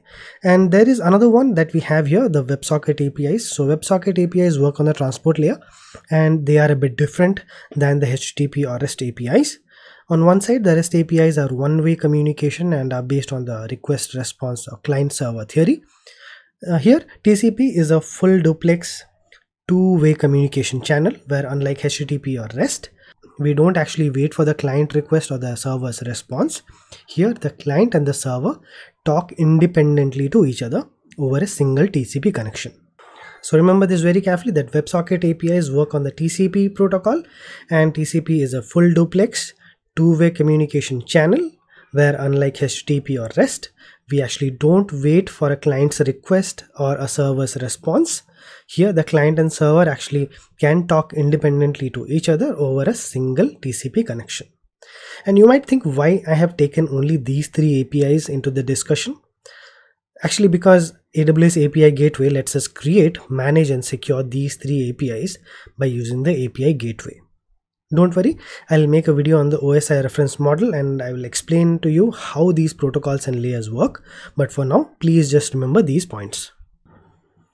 So when we talk about HTTP APIs, as we have discussed before as well, that it's a client server request response model. And if you see here, the client or the user we have here makes a request by hitting a URL on the browser. And then what happens next? Obviously, the page gets loaded on his or her screen isn't it? If he obviously has an internet connection and there might be various types of data that uh, the website can have. Like it can be music files or there can be image files or that could be some video files as well. And remember that all this data that is being propagated is over the http protocol. Okay so the images the content that you see on the web pages that you have are basically using the http and with the REST APIs, we have our clients work with the API calls made over the HTTP protocol using the HTTP methods like get, post, put, delete, patch. And they work on the request body templates with XML or JSON or HTTP calls. And the simple CRUD operations are as shown as below here in the example. So the get actually is used to uh, receive or read a particular resource. The post is basically used to create a new entry or a resource and put is basically used to update an existing resource and delete obviously it is used to delete an existing resource. And patch it is used to update a resource but it does not need all the payload to be provided in the call. It is you can consider this as a partial update and to make REST calls, you can use SDKs or the software development kits or Postman or REST clients uh, to call or execute any REST APIs. But mostly when we are working on programming languages like Python or Java, we make use of the SDKs provided by the application itself so that we can make uh, the request calls to the APIs and get the work done. And the third one we have is the WebSocket API. As I have already mentioned before, TCP is a full duplex two-way communication channel where unlike HTTP or REST, we don't wait for the client's request or the server's response. Here the client and the server talk independently to each other over a single TCP connection. So in WebSockets, you have the connection open request, which is completed with the initial handshake that you see here. And then when the connection is open, you can send bidirectional messages, which will be persistent over the connection and here if any of the parties actually close the connection it actually ends or closes the communication channel. Okay so each of the parties have a right to actually close the connection. And in that sense it actually closes the communication channel as well. So i hope you got a shorthand idea of what api is. Let's move on. So now that you're aware that API is the way two applications or programs actually communicate with each other, so what should be a gateway then? Isn't it? As mentioned here, uh, it's an opening that can be closed by a gate and in computing terms it is a device used to connect two different networks especially a connection to the internet. But I think these two options don't make much sense isn't it? So I'll give you an example. Listen to this very carefully. It would be actually highly relatable to you as well I think. So imagine your friend wants to come to your home to collect some books. He knocks at your door and then you open the door and you allow him in and then you hand him the book that he wanted and your friend actually leaves the house and then you close the door. Now i would ask you to replace your friend to be the api call or the network call your friend's house to be a public network and your home or your house to be a private network. Then your house door is the gateway which allows public access to your private network space so if I ask you if you never opened the door for your friend, would he be able to get inside? No, the answer will be no, isn't it? He will never be able to get inside if you never opened the door for him. So tell me, what is a gateway? So it's a node that acts as a gate or doorway between two networks. Having said that, just for now, please don't combine both APIs and gateways together to form the API gateways. Have some patience, we'll have discussion on this very shortly. So now let's design a simple web application based on the pickup truck architecture that we had and let's understand what could be the possible actions that we can have with REST APIs. So a traditional web service or web application has a user interface, isn't it? And the URL resource for the actions that we want to perform on the application. And each functionality has been divided into multiple microservices. So we have the login service, the inventory, the user data, and we also have the booking service. And for the transaction, we have the payment service and the report generator as well. And for the overall data storage, we have the database service as well. And these microservices are written in Python and are hosted as a part of the deployment on the local server and we have all the REST APIs to perform the necessary actions and handle the request. So we have the post call where it actually uh, creates the login for us and then we have a post call where it actually creates the request. Then we have a put where it actually updates the job ID. Then we have a delete which actually deletes the job ID and we have a get where it actually gets the report for us like slash pickup slash update 123 being the job ID slash reports. There is one more get for us to actually retrieve the data like get pickup update slash 123 slash data. Okay so if suppose i have booked the truck and i just want to see the information this api will be used to actually access the data that i have for that particular request that i have made. Okay and if we transition the same to aws we host our services on our ec2 instances and we shift the database to ec2 as well. In both the cases, it fits the requirement as these are well-to-do services and they are effectively managed. And the developers have written all the code to provide us with the APIs and they will keep on writing code and upgrade the frameworks to show that they are very hardworking and they are compliant to the standards of REST API services. Everything is very good. But what if I tell you that these services and API endpoints can be simplified to an extent that you only have to tweak them once in a while to manage the API and the services. And they will take care of themselves. Would you believe that? If not, think again. I wasn't bluffing. I was serious when I said we will change all of that with a single entity. And that's our AWS API gateway. And that is how we will change it.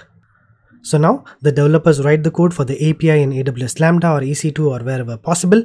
We create our API endpoints at API gateway, which acts as our trigger points to communicate with the backend services that we have as a part of our Lambda or EC2 code.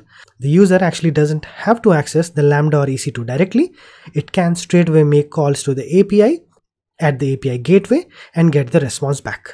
It is as simple as it can get no need to write additional code for the URL resource routing and you have your API endpoints. It's that simple. And now we have replaced all the get, put, post methods that we had previously with the APIs at API gateway and it will work the same way it did before but it has been upgraded to be more resilient and tolerant. Ignore my parrot in the background. And that's where we start off with AWS API gateways finally we are here to talk about API gateways.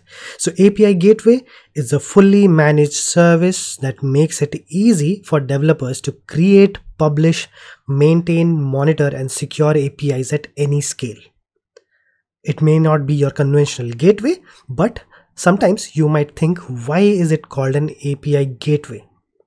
So as I mentioned before, this also this service also sits in between your users and your services for all the API requests like HTTP API, REST API and TCP APIs as well. Okay, so now let's get some more details about API gateways. So AWS API Gateways is one of the most important service of AWS with respect to the exam and to your journey as an AWS user or developer or architect. So if you get time, please read the documentations as well. And moving on, with AWS API Gateway, you get an interface with AWS to create your own APIs without writing any additional code. And you can securely publish them so that it gets exposed for the users to consume. You can maintain the state or the version of the APIs as well, and you can as well monitor the traffic or the load and the way it's performing using the tools that are given by API Gateway. So API Gateway is a managed service as it is already written here and it is a managed service by AWS. So feel free to use them as per your needs. You don't have to maintain anything for API Gateway. You pay only for what you consume. And with API Gateway, you can create HTTP APIs, RESTful APIs using HTTP and WebSocket APIs as well. So now you got the point. Why did I stress on these three types of APIs? So API Gateway also supports containerized and serverless workloads and it supports web applications as well. So if you are using ECS to host your application, then also you can make use of API Gateway. And API gateways have other provisions as well for traffic management, for CORS support, authorization and access control, performance throttling, traffic monitoring, and API version management as well. And with API Gateway, there are no minimum fees or startup cost. You pay for the API calls you receive and the amount of data transferred. So remember this very carefully. API Gateway is like a reverse proxy.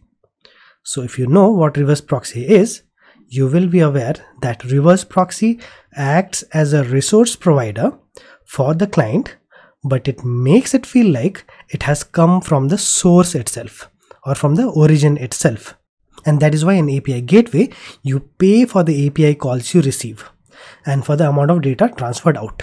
Okay because it is a API service. You have hosted APIs so whenever a user or a developer or an application consumes your API that is the amount of money that you're going to pay. When we think of API gateways we need to understand that we are thinking of an entity that helps two applications to communicate or talk to each other based on the request and response cycle that we have. So when we consider the type of resources that can be used or that can make use of API gateway, we have a vast range of resources and technologies that can work with API gateways for the communication and data processing. The first one that you see here is our private application which could either be hosted on our private VPC or as well in our on-premise solution and can make use of the APIs that is published at API gateways actually to communicate with the application backend or services that are hosted on a VPC or on-premise. And next, when we talk about the IoT devices, the log stream data and the analytics data is really important for them and they can make use of these application servers hosted behind the API gateways that can execute the request and process critical information. The same goes with the web application and mobile and uh, streaming applications, which make use of uh, AWS Kinesis for data streaming.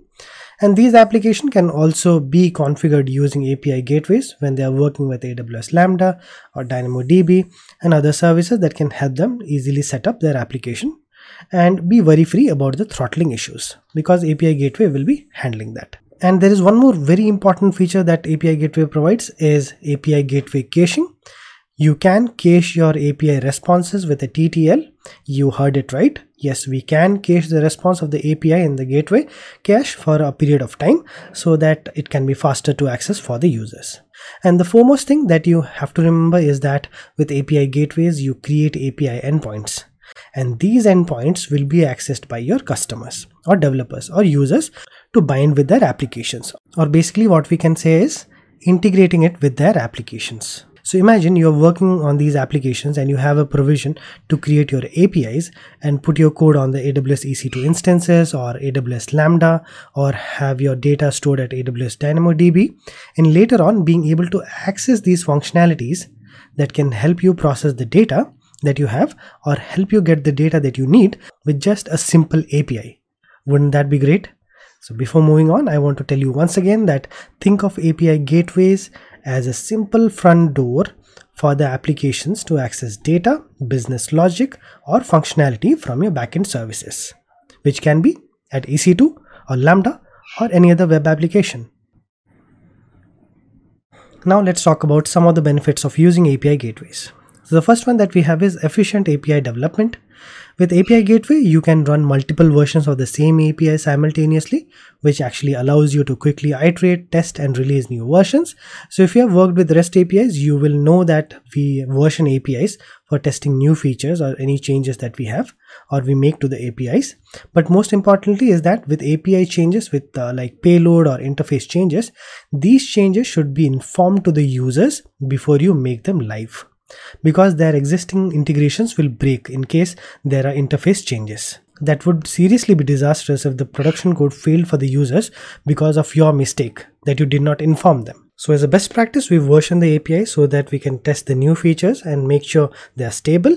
And we share the new version with the customers, keeping the older versions alive so that they make the decision when to migrate it to the newer version of the APIs.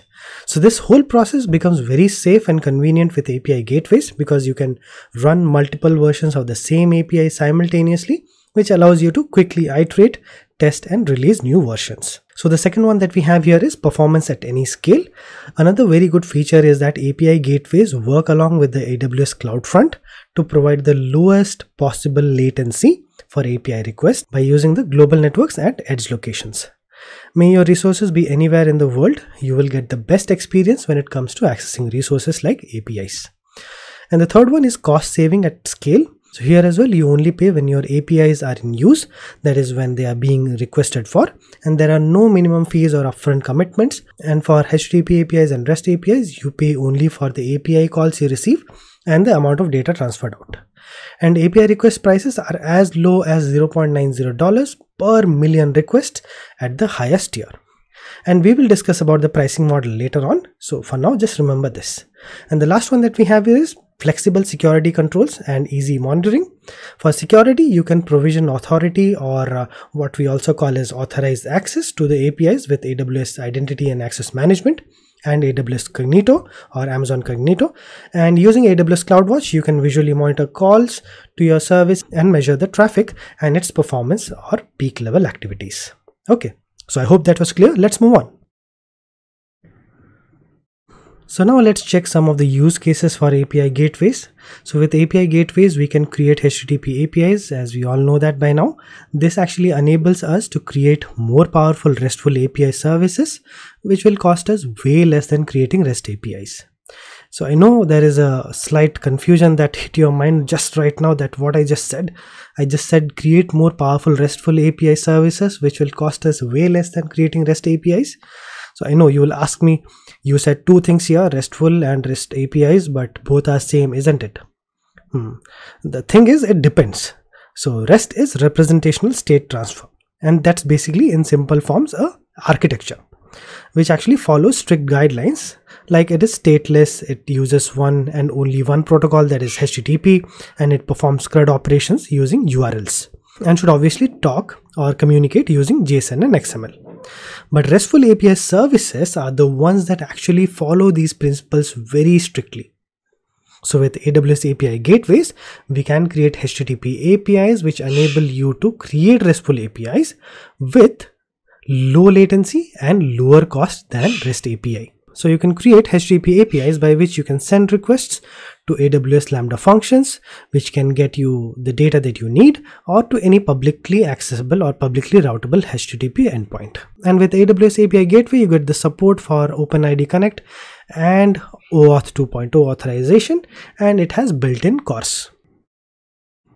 So now that you've created an API using API Gateway, so the thing that you need to understand is that with API, we have HTTP methods that perform a certain CRUD operation.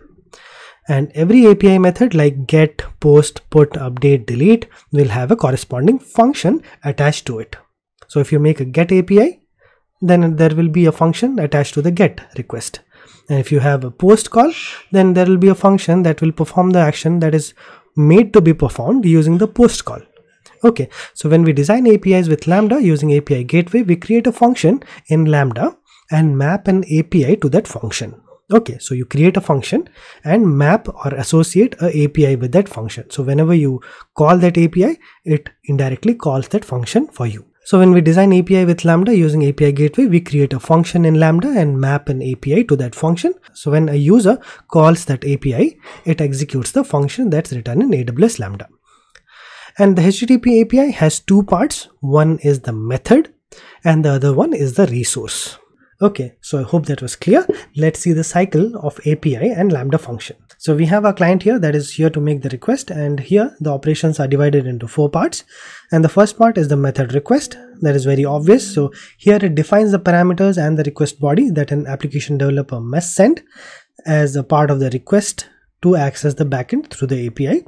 This is basically your public interface because that is coming from outside to the API gateway. So it acts as a public interface. So that's basically your method request. The second part is the integration request. So after you have received the request, in this part you map the body of a route request or the parameters and the body of the method request to the formats required by the backend. So you will change it and map it according to what the backend needs. So before it reaches to execute the code, we actually format the request body here.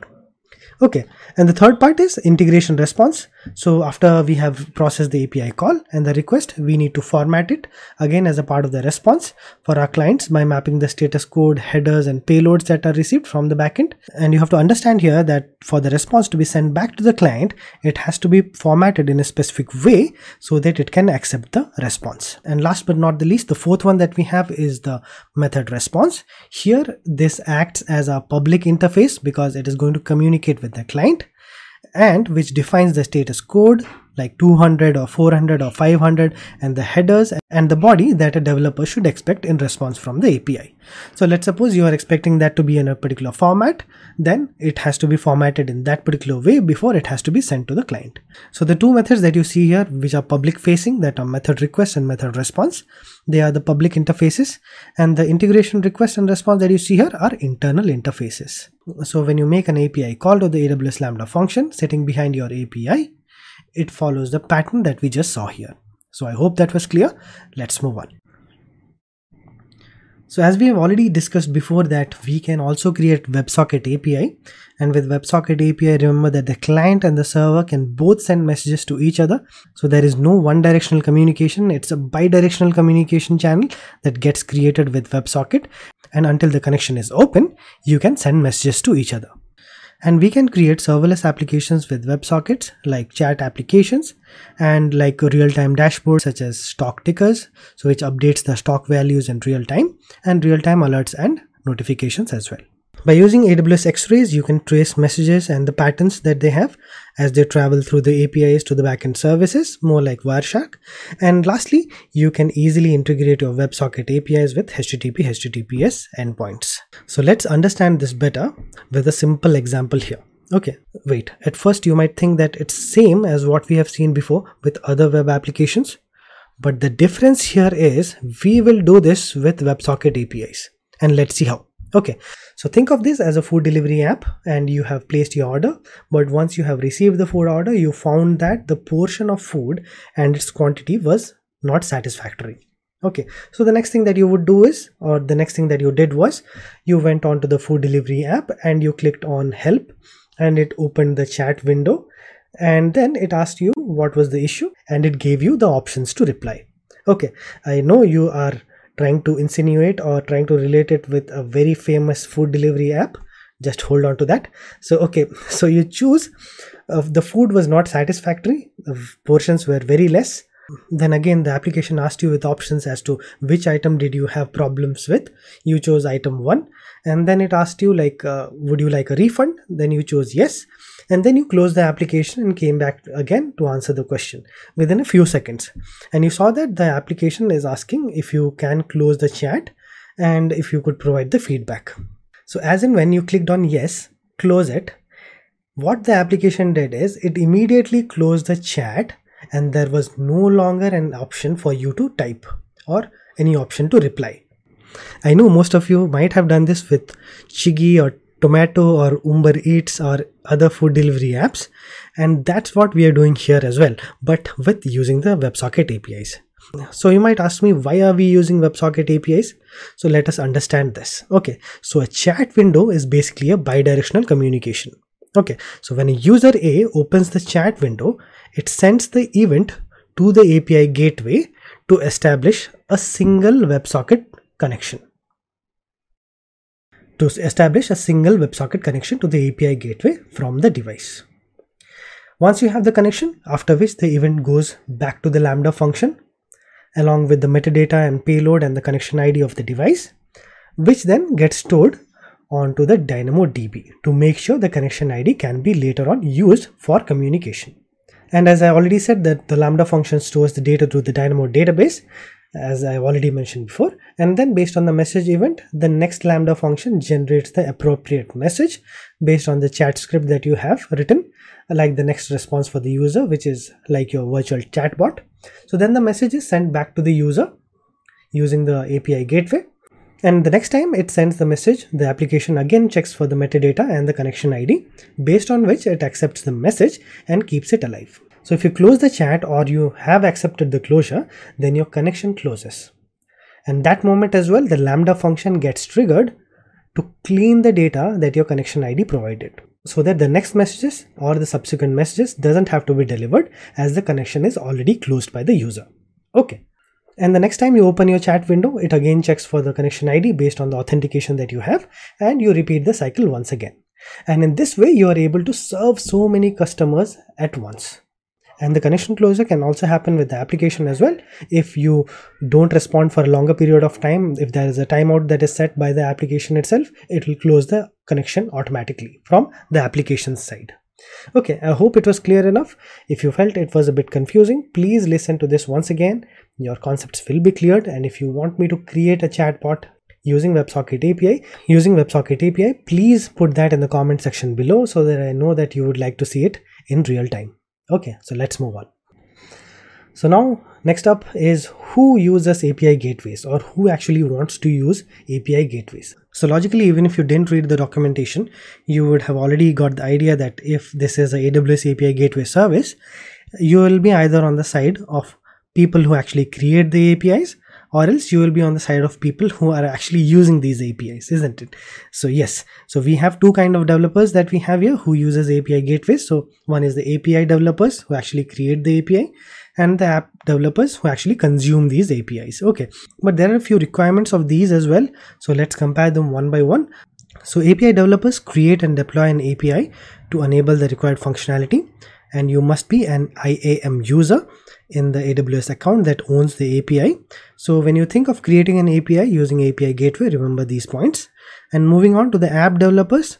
So if you are an app developer, you are mostly responsible to build the functionality or build the functioning application to call AWS services by invoking a WebSocket or REST API created by an API developer. And you are the actual customer of the API developer uh, but you don't need an AWS account to access the API, provided that the API doesn't either require IAM permission or supports authorization. Okay, and for the app developers, you can make use of the identity providers as well, uh, which are a uh, lot available in the market right, which includes Amazon Cognito User Pool or Facebook or Google. So we have already done a lot of praising for API gateways. So let's do some more and let's check some of the most important features of API gateways. Okay, so let's do a recap on things we need to remember. So the first thing is you can create RESTful APIs using either HTTP API or REST APIs. And by creating HTTP API, you can serve for both serverless workloads and HTTP backends, and you can have up to 71% cost saving and 60% latency reduction. And by creating REST APIs, you can have API proxy functionality and API management in a single solution, and you don't need to manage them separately. And with WebSocket API, you can create bidirectional communication channel using the WebSocket API, and you can create serverless applications using Lambda and DynamoDB. And you can route requests to private resources in your VPC. If you have any service in your private VPC, you can also create a connection to that and you can also build APIs for services that are sitting behind private ALBs, private NLBs, and IP based services regist registered in AWS Cloud Map. And a very important feature is that you can manage traffic to your backend systems by allowing you to set a throttling rule based on the number of requests per second for each HTTP method in your API. Okay, so with that, you can use it as a load balancer as well, but for your API requests only. Okay, and you can also set up a cache with customizable keys and time to live in seconds for your API data as we have already discussed before and you can create custom APIs for your code in AWS Lambda and then call the Lambda code for your API. Let's suppose you want a certain uh, custom URL or you want to create a custom URL for your region then you can do that as well and you can also integrate API gateways with AWS step functions, AWS Elastic Beanstalk and Amazon EC2. And with CloudWatch integration, API Gateway actually provides you with a dashboard, monitor calls to the services, and you can get real-time data about the performance matrix of the API calls, latency and error rates. Okay. So further enhancing the security, you can create API keys on API Gateway and set access permissions on each API key so that you have the control of who can access the APIs and what level of actions they can perform. And last but not the least, a very important one that we have already discussed before, you can run multiple versions of the same API simultaneously so that applications can continue to call previous API versions even after the version or the latest version has been published. I think this we have already discussed before and it is a very important point. So I hope that was clear. Let's move on. So now let's discuss the pricing for API gateways. So for free tier people, there is plenty of good news here. So API gateway includes for free tier of 1 million API calls received for REST APIs. And for WebSocket APIs, we have 1 million messages and 7,50,000 connection minutes for the WebSocket APIs per month. That is for up to 12 months. So to understand the pricing better, we need to check this table here. So the column here represents three entities, HTTP API calls, REST API calls, and WebSocket APIs, which is termed to be the messages.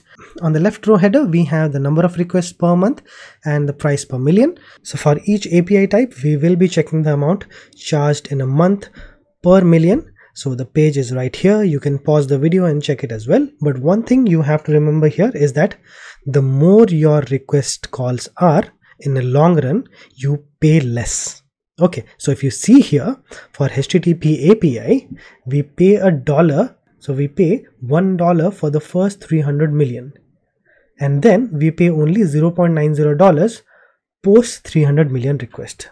So it becomes affordable on the scale and there are a few AWS advisories based on the security that we have for AWS API gateways. So let's check them one by one. So what they tell is like always use multi-factor authentication or MFA with each account and we must use SSL uh, TLS to communicate with the AWS resources and we must make use of AWS CloudTrail to set up API and user activity logging. And along with using default encryption that that AWS provides like CMK or other encryption mechanism for encryption at rest if you choose to enable caching for a REST API you can enable cache encryption as well. And for encryption at transit API gateways don't support unencrypted HTTP endpoints. The APIs that are created with Amazon API gateway expose HTTPS endpoints only and API gateway doesn't support unencrypted HTTP endpoints. Okay, so you can create private REST APIs that can be accessed only from your virtual private cloud. So it's a very good option to quickly set up application APIs that are supposed to be private between your on-premise and the cloud. Okay, and for logging and monitoring, you can use these AWS services like Amazon CloudWatch logs, Amazon CloudWatch alarms, and for debugging, you can enable Kinesis Data Firehose uh, to actually log API calls.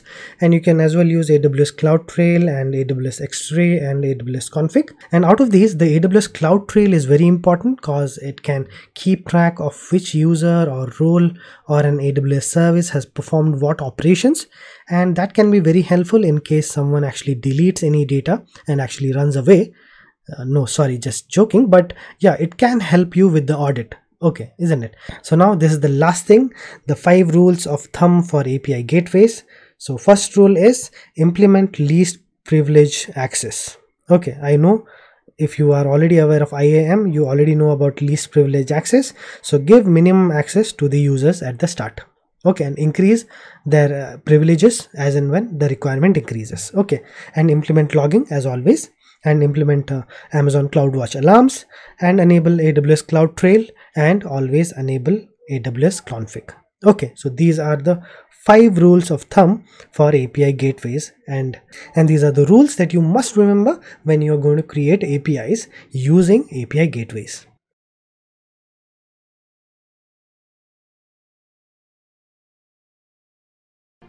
Hello everyone and welcome back to the channel.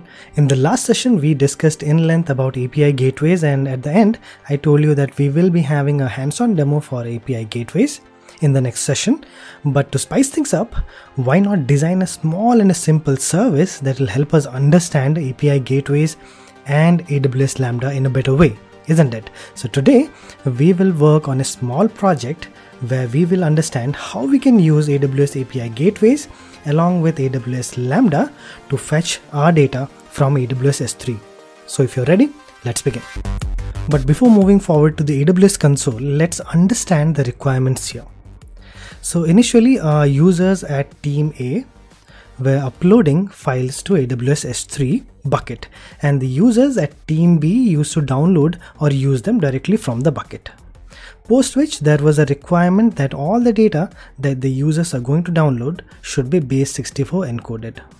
So we made a design change and for the base 64 encoding we introduced a simple lambda function.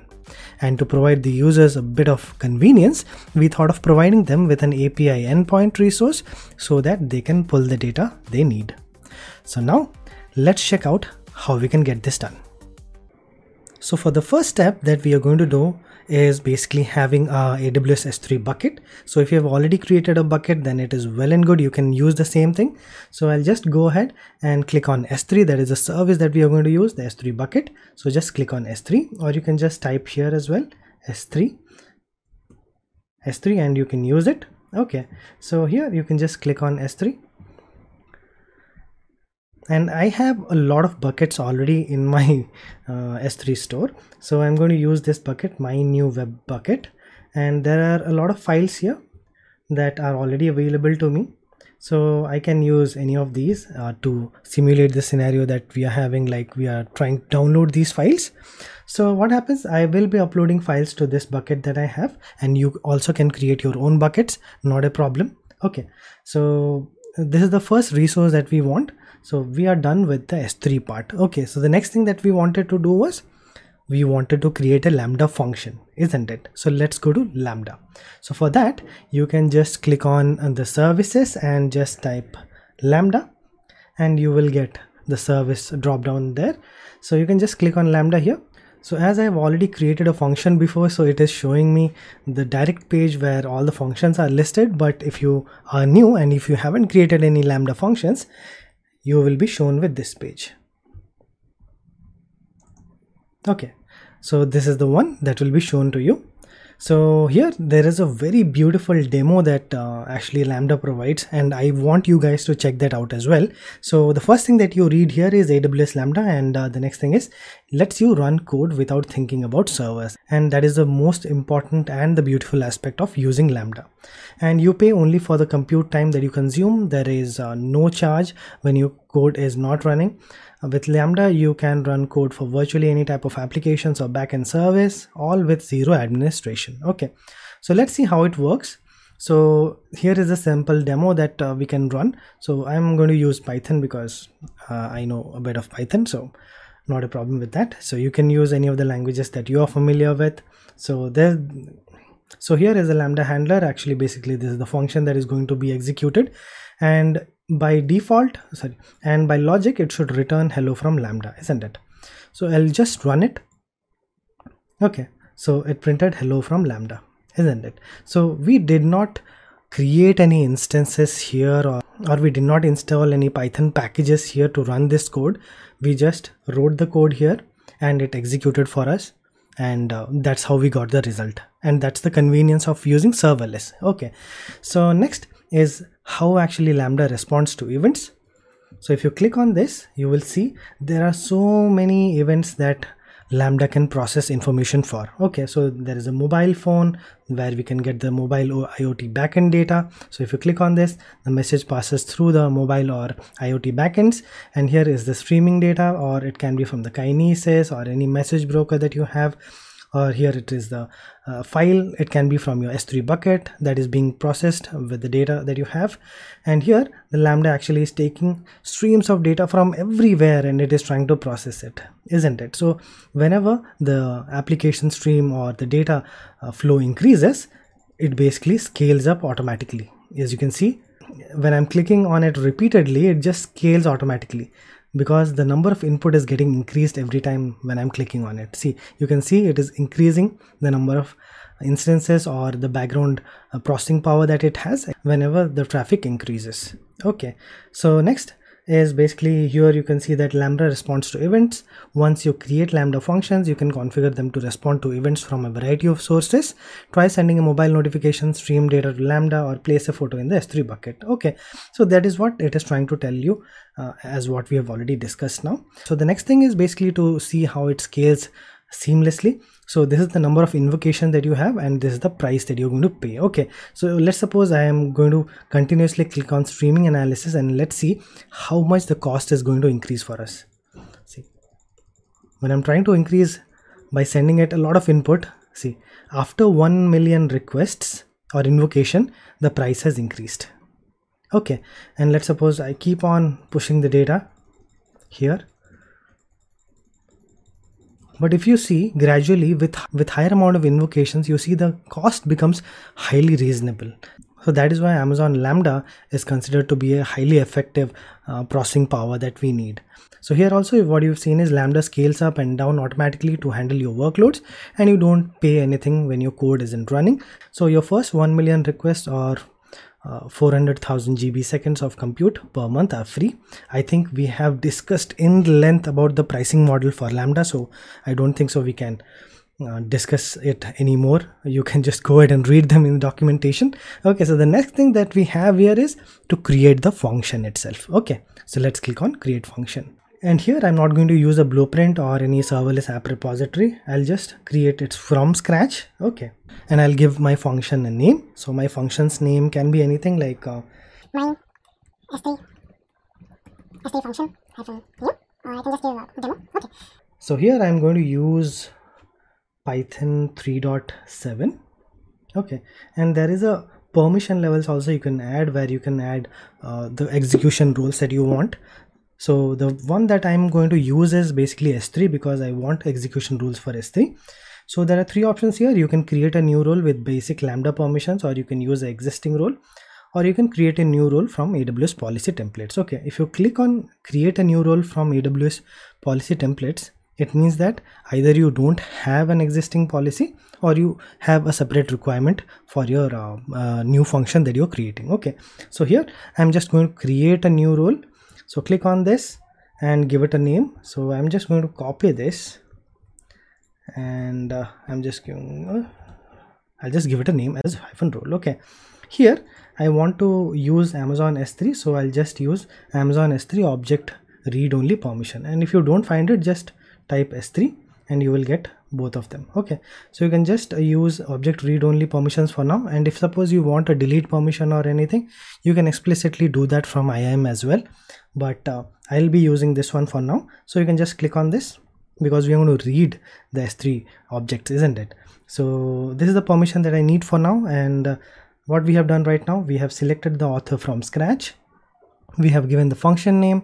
I have given the runtime that is the language that i want to use that is python 3.7 the permission type that i want. This create a new role from aws policy templates. And here i have given the template as amazon s3 object read only permissions. Okay. So the next thing is create function. Okay. So now your function is created. Okay. So successfully created the function my s3 function demo. Now you can change its code and configuration to invoke your function with the test event. Choose test. Okay.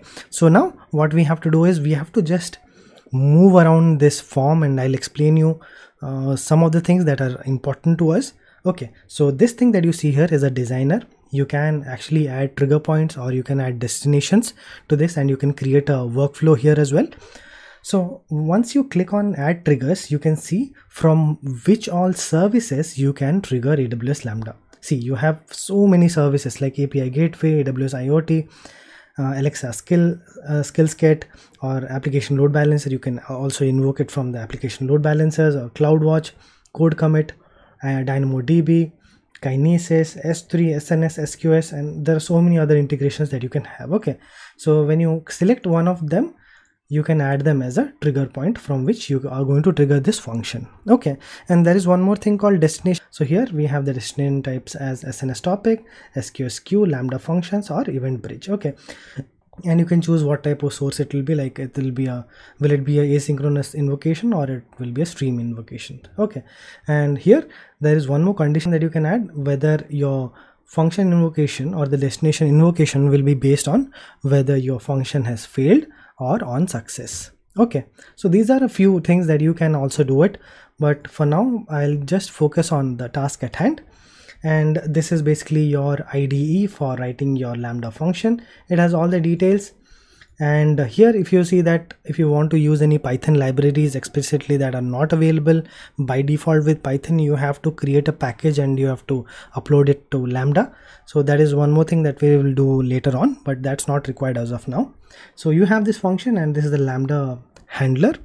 So when you create a lambda function you actually specify a handler which is the function in your code that AWS Lambda can invoke when the service executes your code.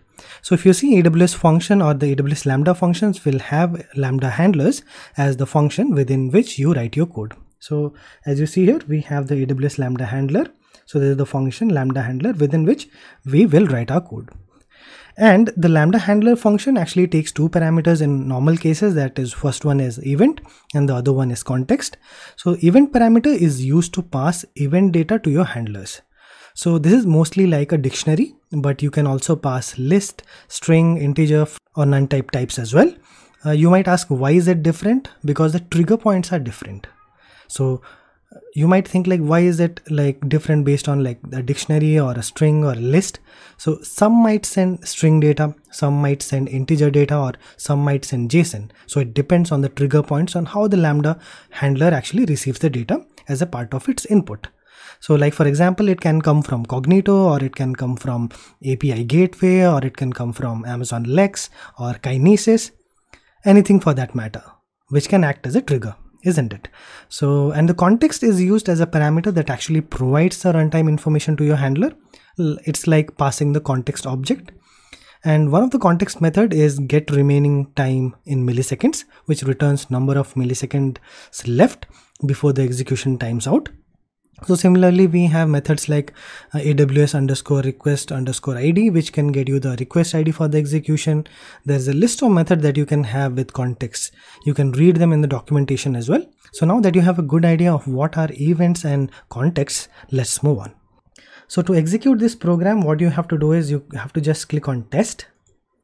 Okay, so here you have to configure a test event. So you can just give a event name here, my event name or something of your choice.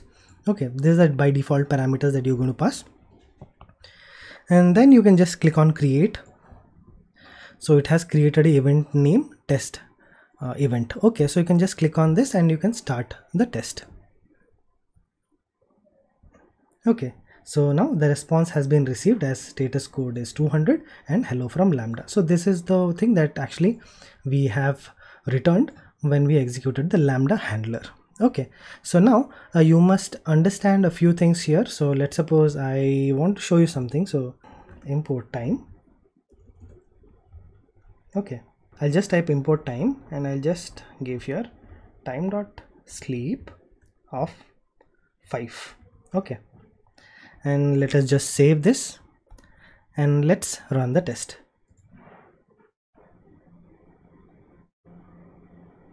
See so now it failed. As you can see here task timed out after 3 seconds. Why did it happen here? Like if you see here go here as well in the execution details you will find that it has timed out. This is because the default setting that you have here the basic setting that you have here if you edit on this portion you will see the default timeout that has been set is 3 seconds. So you have to increase it to it can depend on what your requirements are. I'll just increase it to 3 minutes. Okay and you can just save it okay? So the next time when you're trying to execute it and it times out come here and then uh, try to execute this okay? So if i just uh, click on test once again it should not fail for me even if i have increased the time of execution to 5 seconds. See now it has passed again okay? So it's a bit simple isn't it? We are going to see like how actually we are getting the logs generated here. So if you go here this is a summary that you have uh, the, this is the request id this actually what i was saying right? Aws request id you can print this as well using a context. And here you also can print the memory use 128 mb okay? Or the max memory used okay? And here if you see we are getting the log outputs isn't it? So here if you see we have the CloudWatch log group. If you click here okay so here once you come here to CloudWatch you can see here if you see the log group has already been created that is a slash aws slash lambda slash my s3 function demo. And for this we can have the logs generated. Okay so if you click here you can see the logs have been generated. Okay so these are the logs that have been generated. But how did they get generated? Because we have given them the permission. That comes by default. So if you click on permissions you can see we have amazon cloudwatch logs and what are the resource and action that it can take so it can take three actions or it can perform three actions and it can uh, execute two on two resources okay so what are the resources it can execute so it can create log groups it can create log streams and it can put log events so it can create the log group here and the log streams that you see here it can create this log stream and it can put the data as well okay and can put the logs as well. Okay so three operations. And uh, by actions so it can create log groups create log streams and create log events. Okay so by actions and by resource. So these are the two resources. So the next thing that we wanted to do was we wanted to pull the information or the data that we have from our s3 bucket isn't it? So go back to the s3 so we have this s3 bucket right now where we have the data and this is the lambda function that we have created right now so we have to write the code now to pull the data from the s3 isn't it? So let's do that. So this is the bucket that i wanted to access the data from. So i'll click on this and uh, it is inside pytholic. So i already have a sample text 01 so that is what I'll be using to extract the data from. So for this I'll be using the Boto 3 module and I'll tell you like uh, how it exactly works. So for now we don't need this code. So you can just delete this and I'll start typing the code okay so first thing that we have to do is we have to import the Boto 3 module and then I want to import uh, JSON to format the uh, response that I have. So S3 is equal to, so if you want to perform any operation, you have to call the Boto3 module dot client. So which client you want to use. So we are currently using S3. So I'll just type S3. Okay. And the next thing that we want, we want to create the Lambda handler.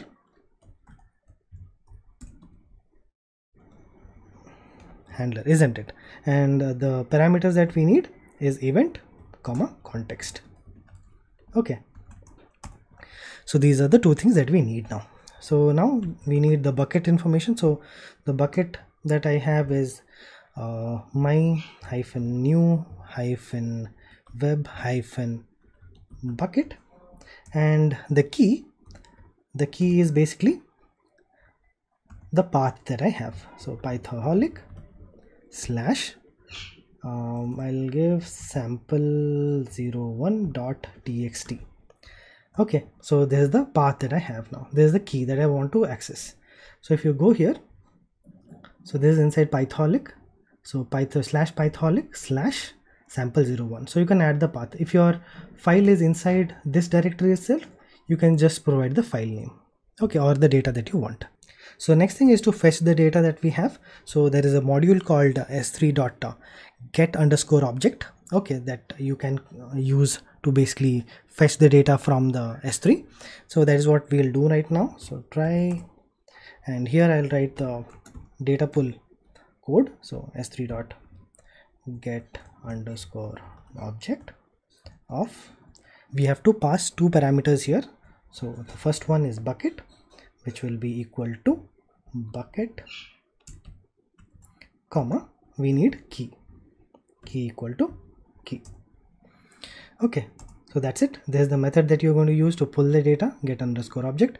And we already have the permission added to read files from s3 so don't worry about that and the next thing is json underscore data is equal to data of so this is the body parameters that we have the body data that i have. So it will be body dot read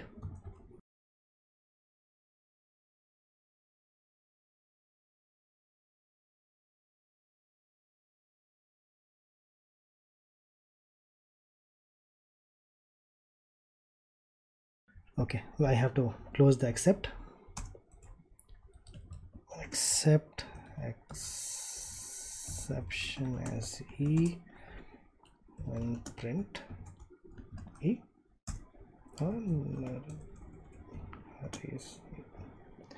Okay. Okay so I hope the code is done now so I can just save it and I'll just execute it. Test okay so byte says no okay i cannot do this. So i'll just remove this not a problem. I was thinking it will be some yeah. See so i have the data now okay. So i'll create a new file and i'll just add this uh, disclaimer content and i'll just save it in desktop. So this will be our next file. So i can just keep it as sample02.txt okay so now i have saved this and on S3 I can just go ahead and upload it. Upload a file add file then sample02 okay. Then just click on upload. So now you see sample02.txt and here when I go back and I just change it to 02 and save it and I test it I should get the data. Okay so I got the data here. Okay. So not a problem so now this looks pretty simple. We have got the data from the S3 bucket that we have, but this doesn't add up. This is not we wanted to do, isn't it? So the next thing is the one that we wanted to do was our users are wanting us to have base 64 encoded data and uh, for that we actually created the lambda function and we wanted to give them the API gateway. Okay, so now that is what we'll do. We'll integrate API gateway to this. So to integrate API gateway, what we can do is we can precisely add a trigger here. So you can just click on this add trigger. This can also be done through API gateway itself. You go to API gateway and try to integrate the Lambda function, that also is fine. You can do that.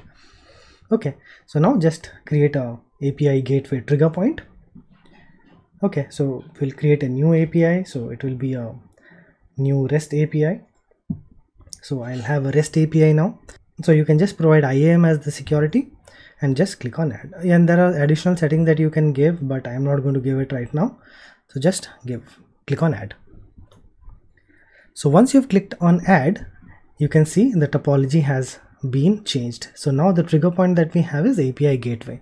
So whenever any REST invocation is done from API gateway based on the function that I have, it will basically call the Lambda function that we have here. Okay. So now uh, let's go to this invocation that we have. Okay, so here in AWS API gateways, we will start off by invoking the Lambda function that we have from our trigger point that we have that is API gateway. Okay. So the first thing that we did was we had uploaded the file that we need on S3. Then we created a Lambda function where we actually wrote the code that actually fetches us the data from the AWS S3 bucket. So now we have to add the trigger point and here we are.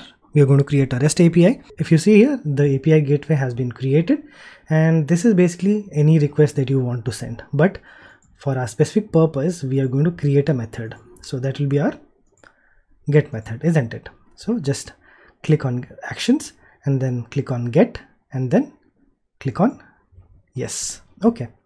So now the invocation will be from the lambda function. So this is the integration type. So integrate with the lambda function. Just click on this one. And don't select lambda proxy as of now. And your lambda region is basically ap south one. And you have to provide the function name isn't it? So go back here. And you can copy this function name. And you can provide it here. And just save it. You are about to give API gateway permissions to invoke your Lambda function. Yes, that is what we want. So click on OK. So now it has been saved. So your get API is now created. So if you see here, we have four methods that we have already discussed before. I hope you remember that.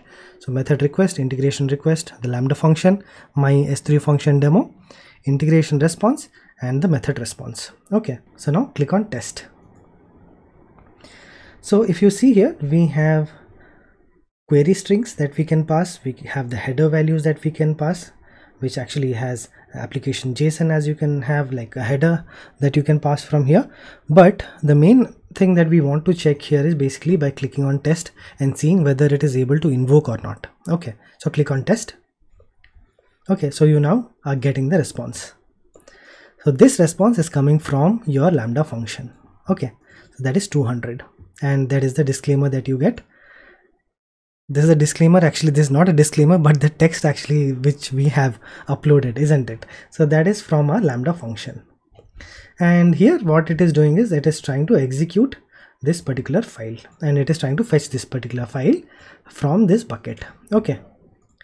But this is not that interesting because this is hard coded isn't it? We don't want that. We want our users to have the capability of passing the bucket name and the key value so that they can get any type of uh, data that they want or any data or any file that they want from the aws bucket isn't it? S3 bucket isn't it? So that is what we will do right now. Okay. So now uh, we have to change some things in both the places. So i'll just go ahead and uh, tell you what we are going to change here. So you see here these are the two uh, bucket and the key parameters isn't it? That is what we are trying to make it dynamic. So the event type that you see here will configure the test event again.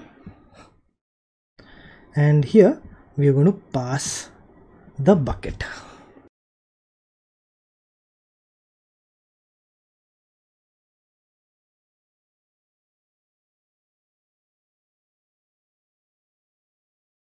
sample02.txt isn't it?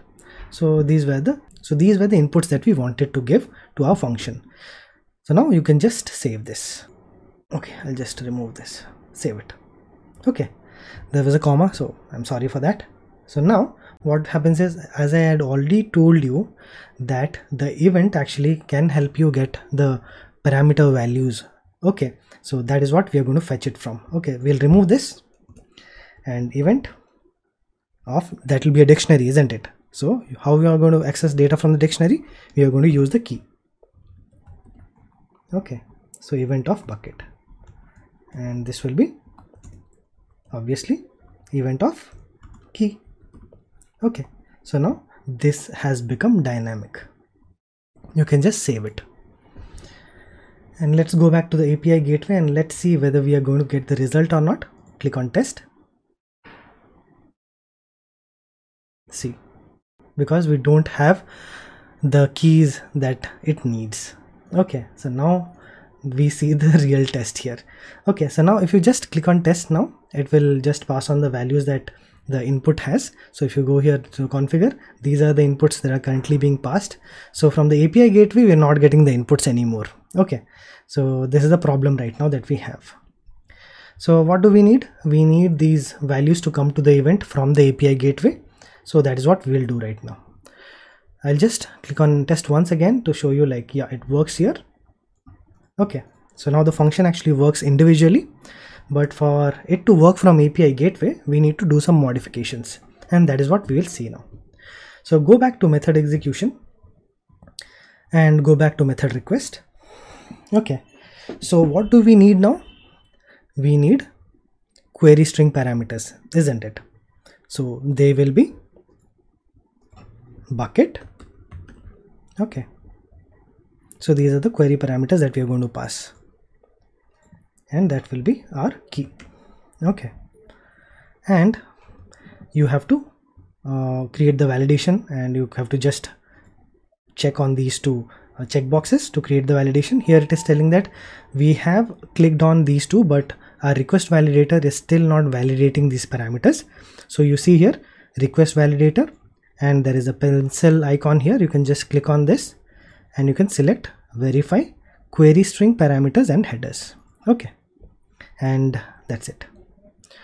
Okay. So you have added the request validator and the two uh, string query string parameters. Okay. So you can just click on method execution now. Paste it here and let us see whether we are able to execute the code or not. No. Still we are not able to execute it. Okay so what is the problem now? So the method actually is getting the value that it needs uh, the bucket and the key. But the integration request actually this the data that has to be formatted for this functionality to receive or the function to receive we haven't done that. Okay so click on request in integration. And here if you come back to this point here where we have the mapping templates you can just click on this.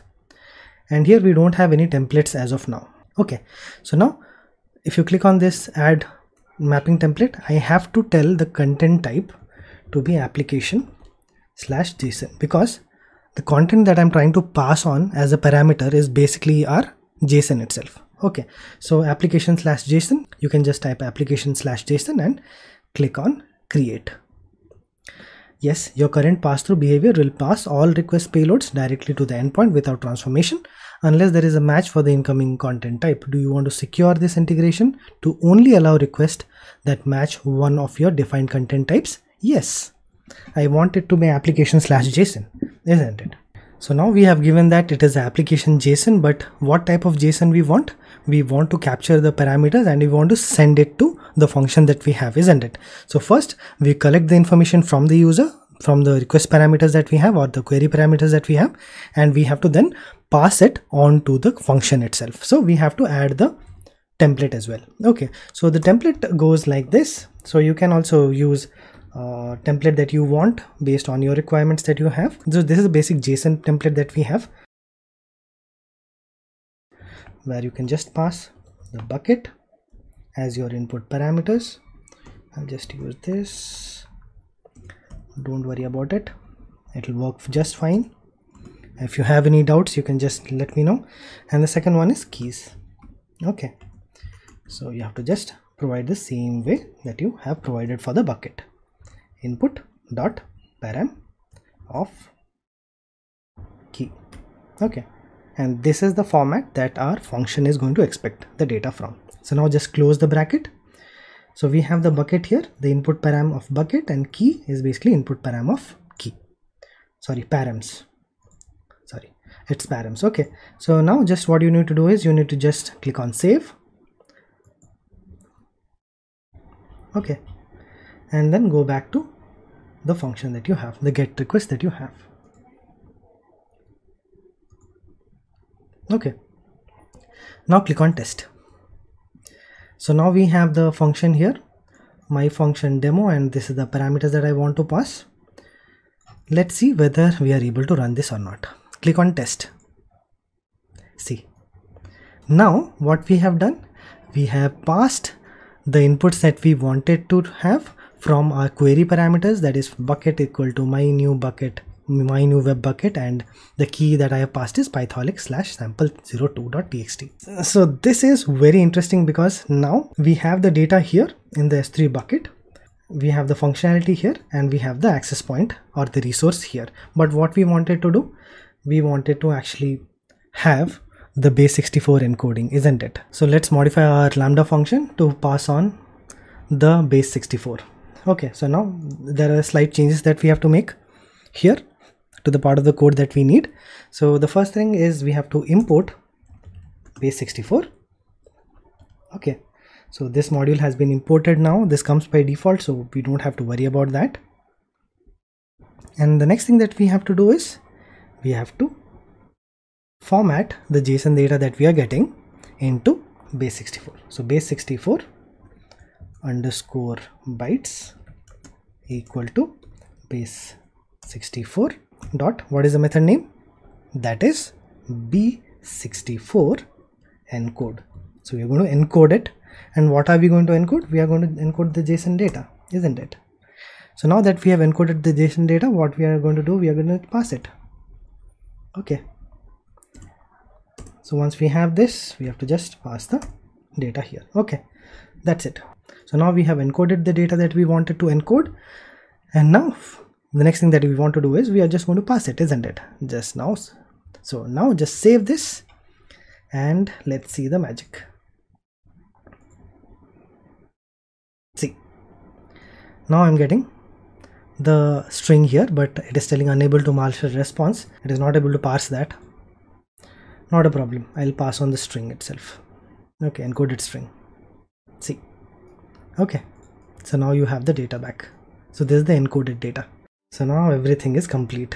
So uh, users are able to upload the data to s3 uh, user team b actually is able to access it from the api gateway which actually is taking the data from aws lambda which is in turn picking up the data from the amazon s3 and converting it to base 64 and then passing it on as a response to the users.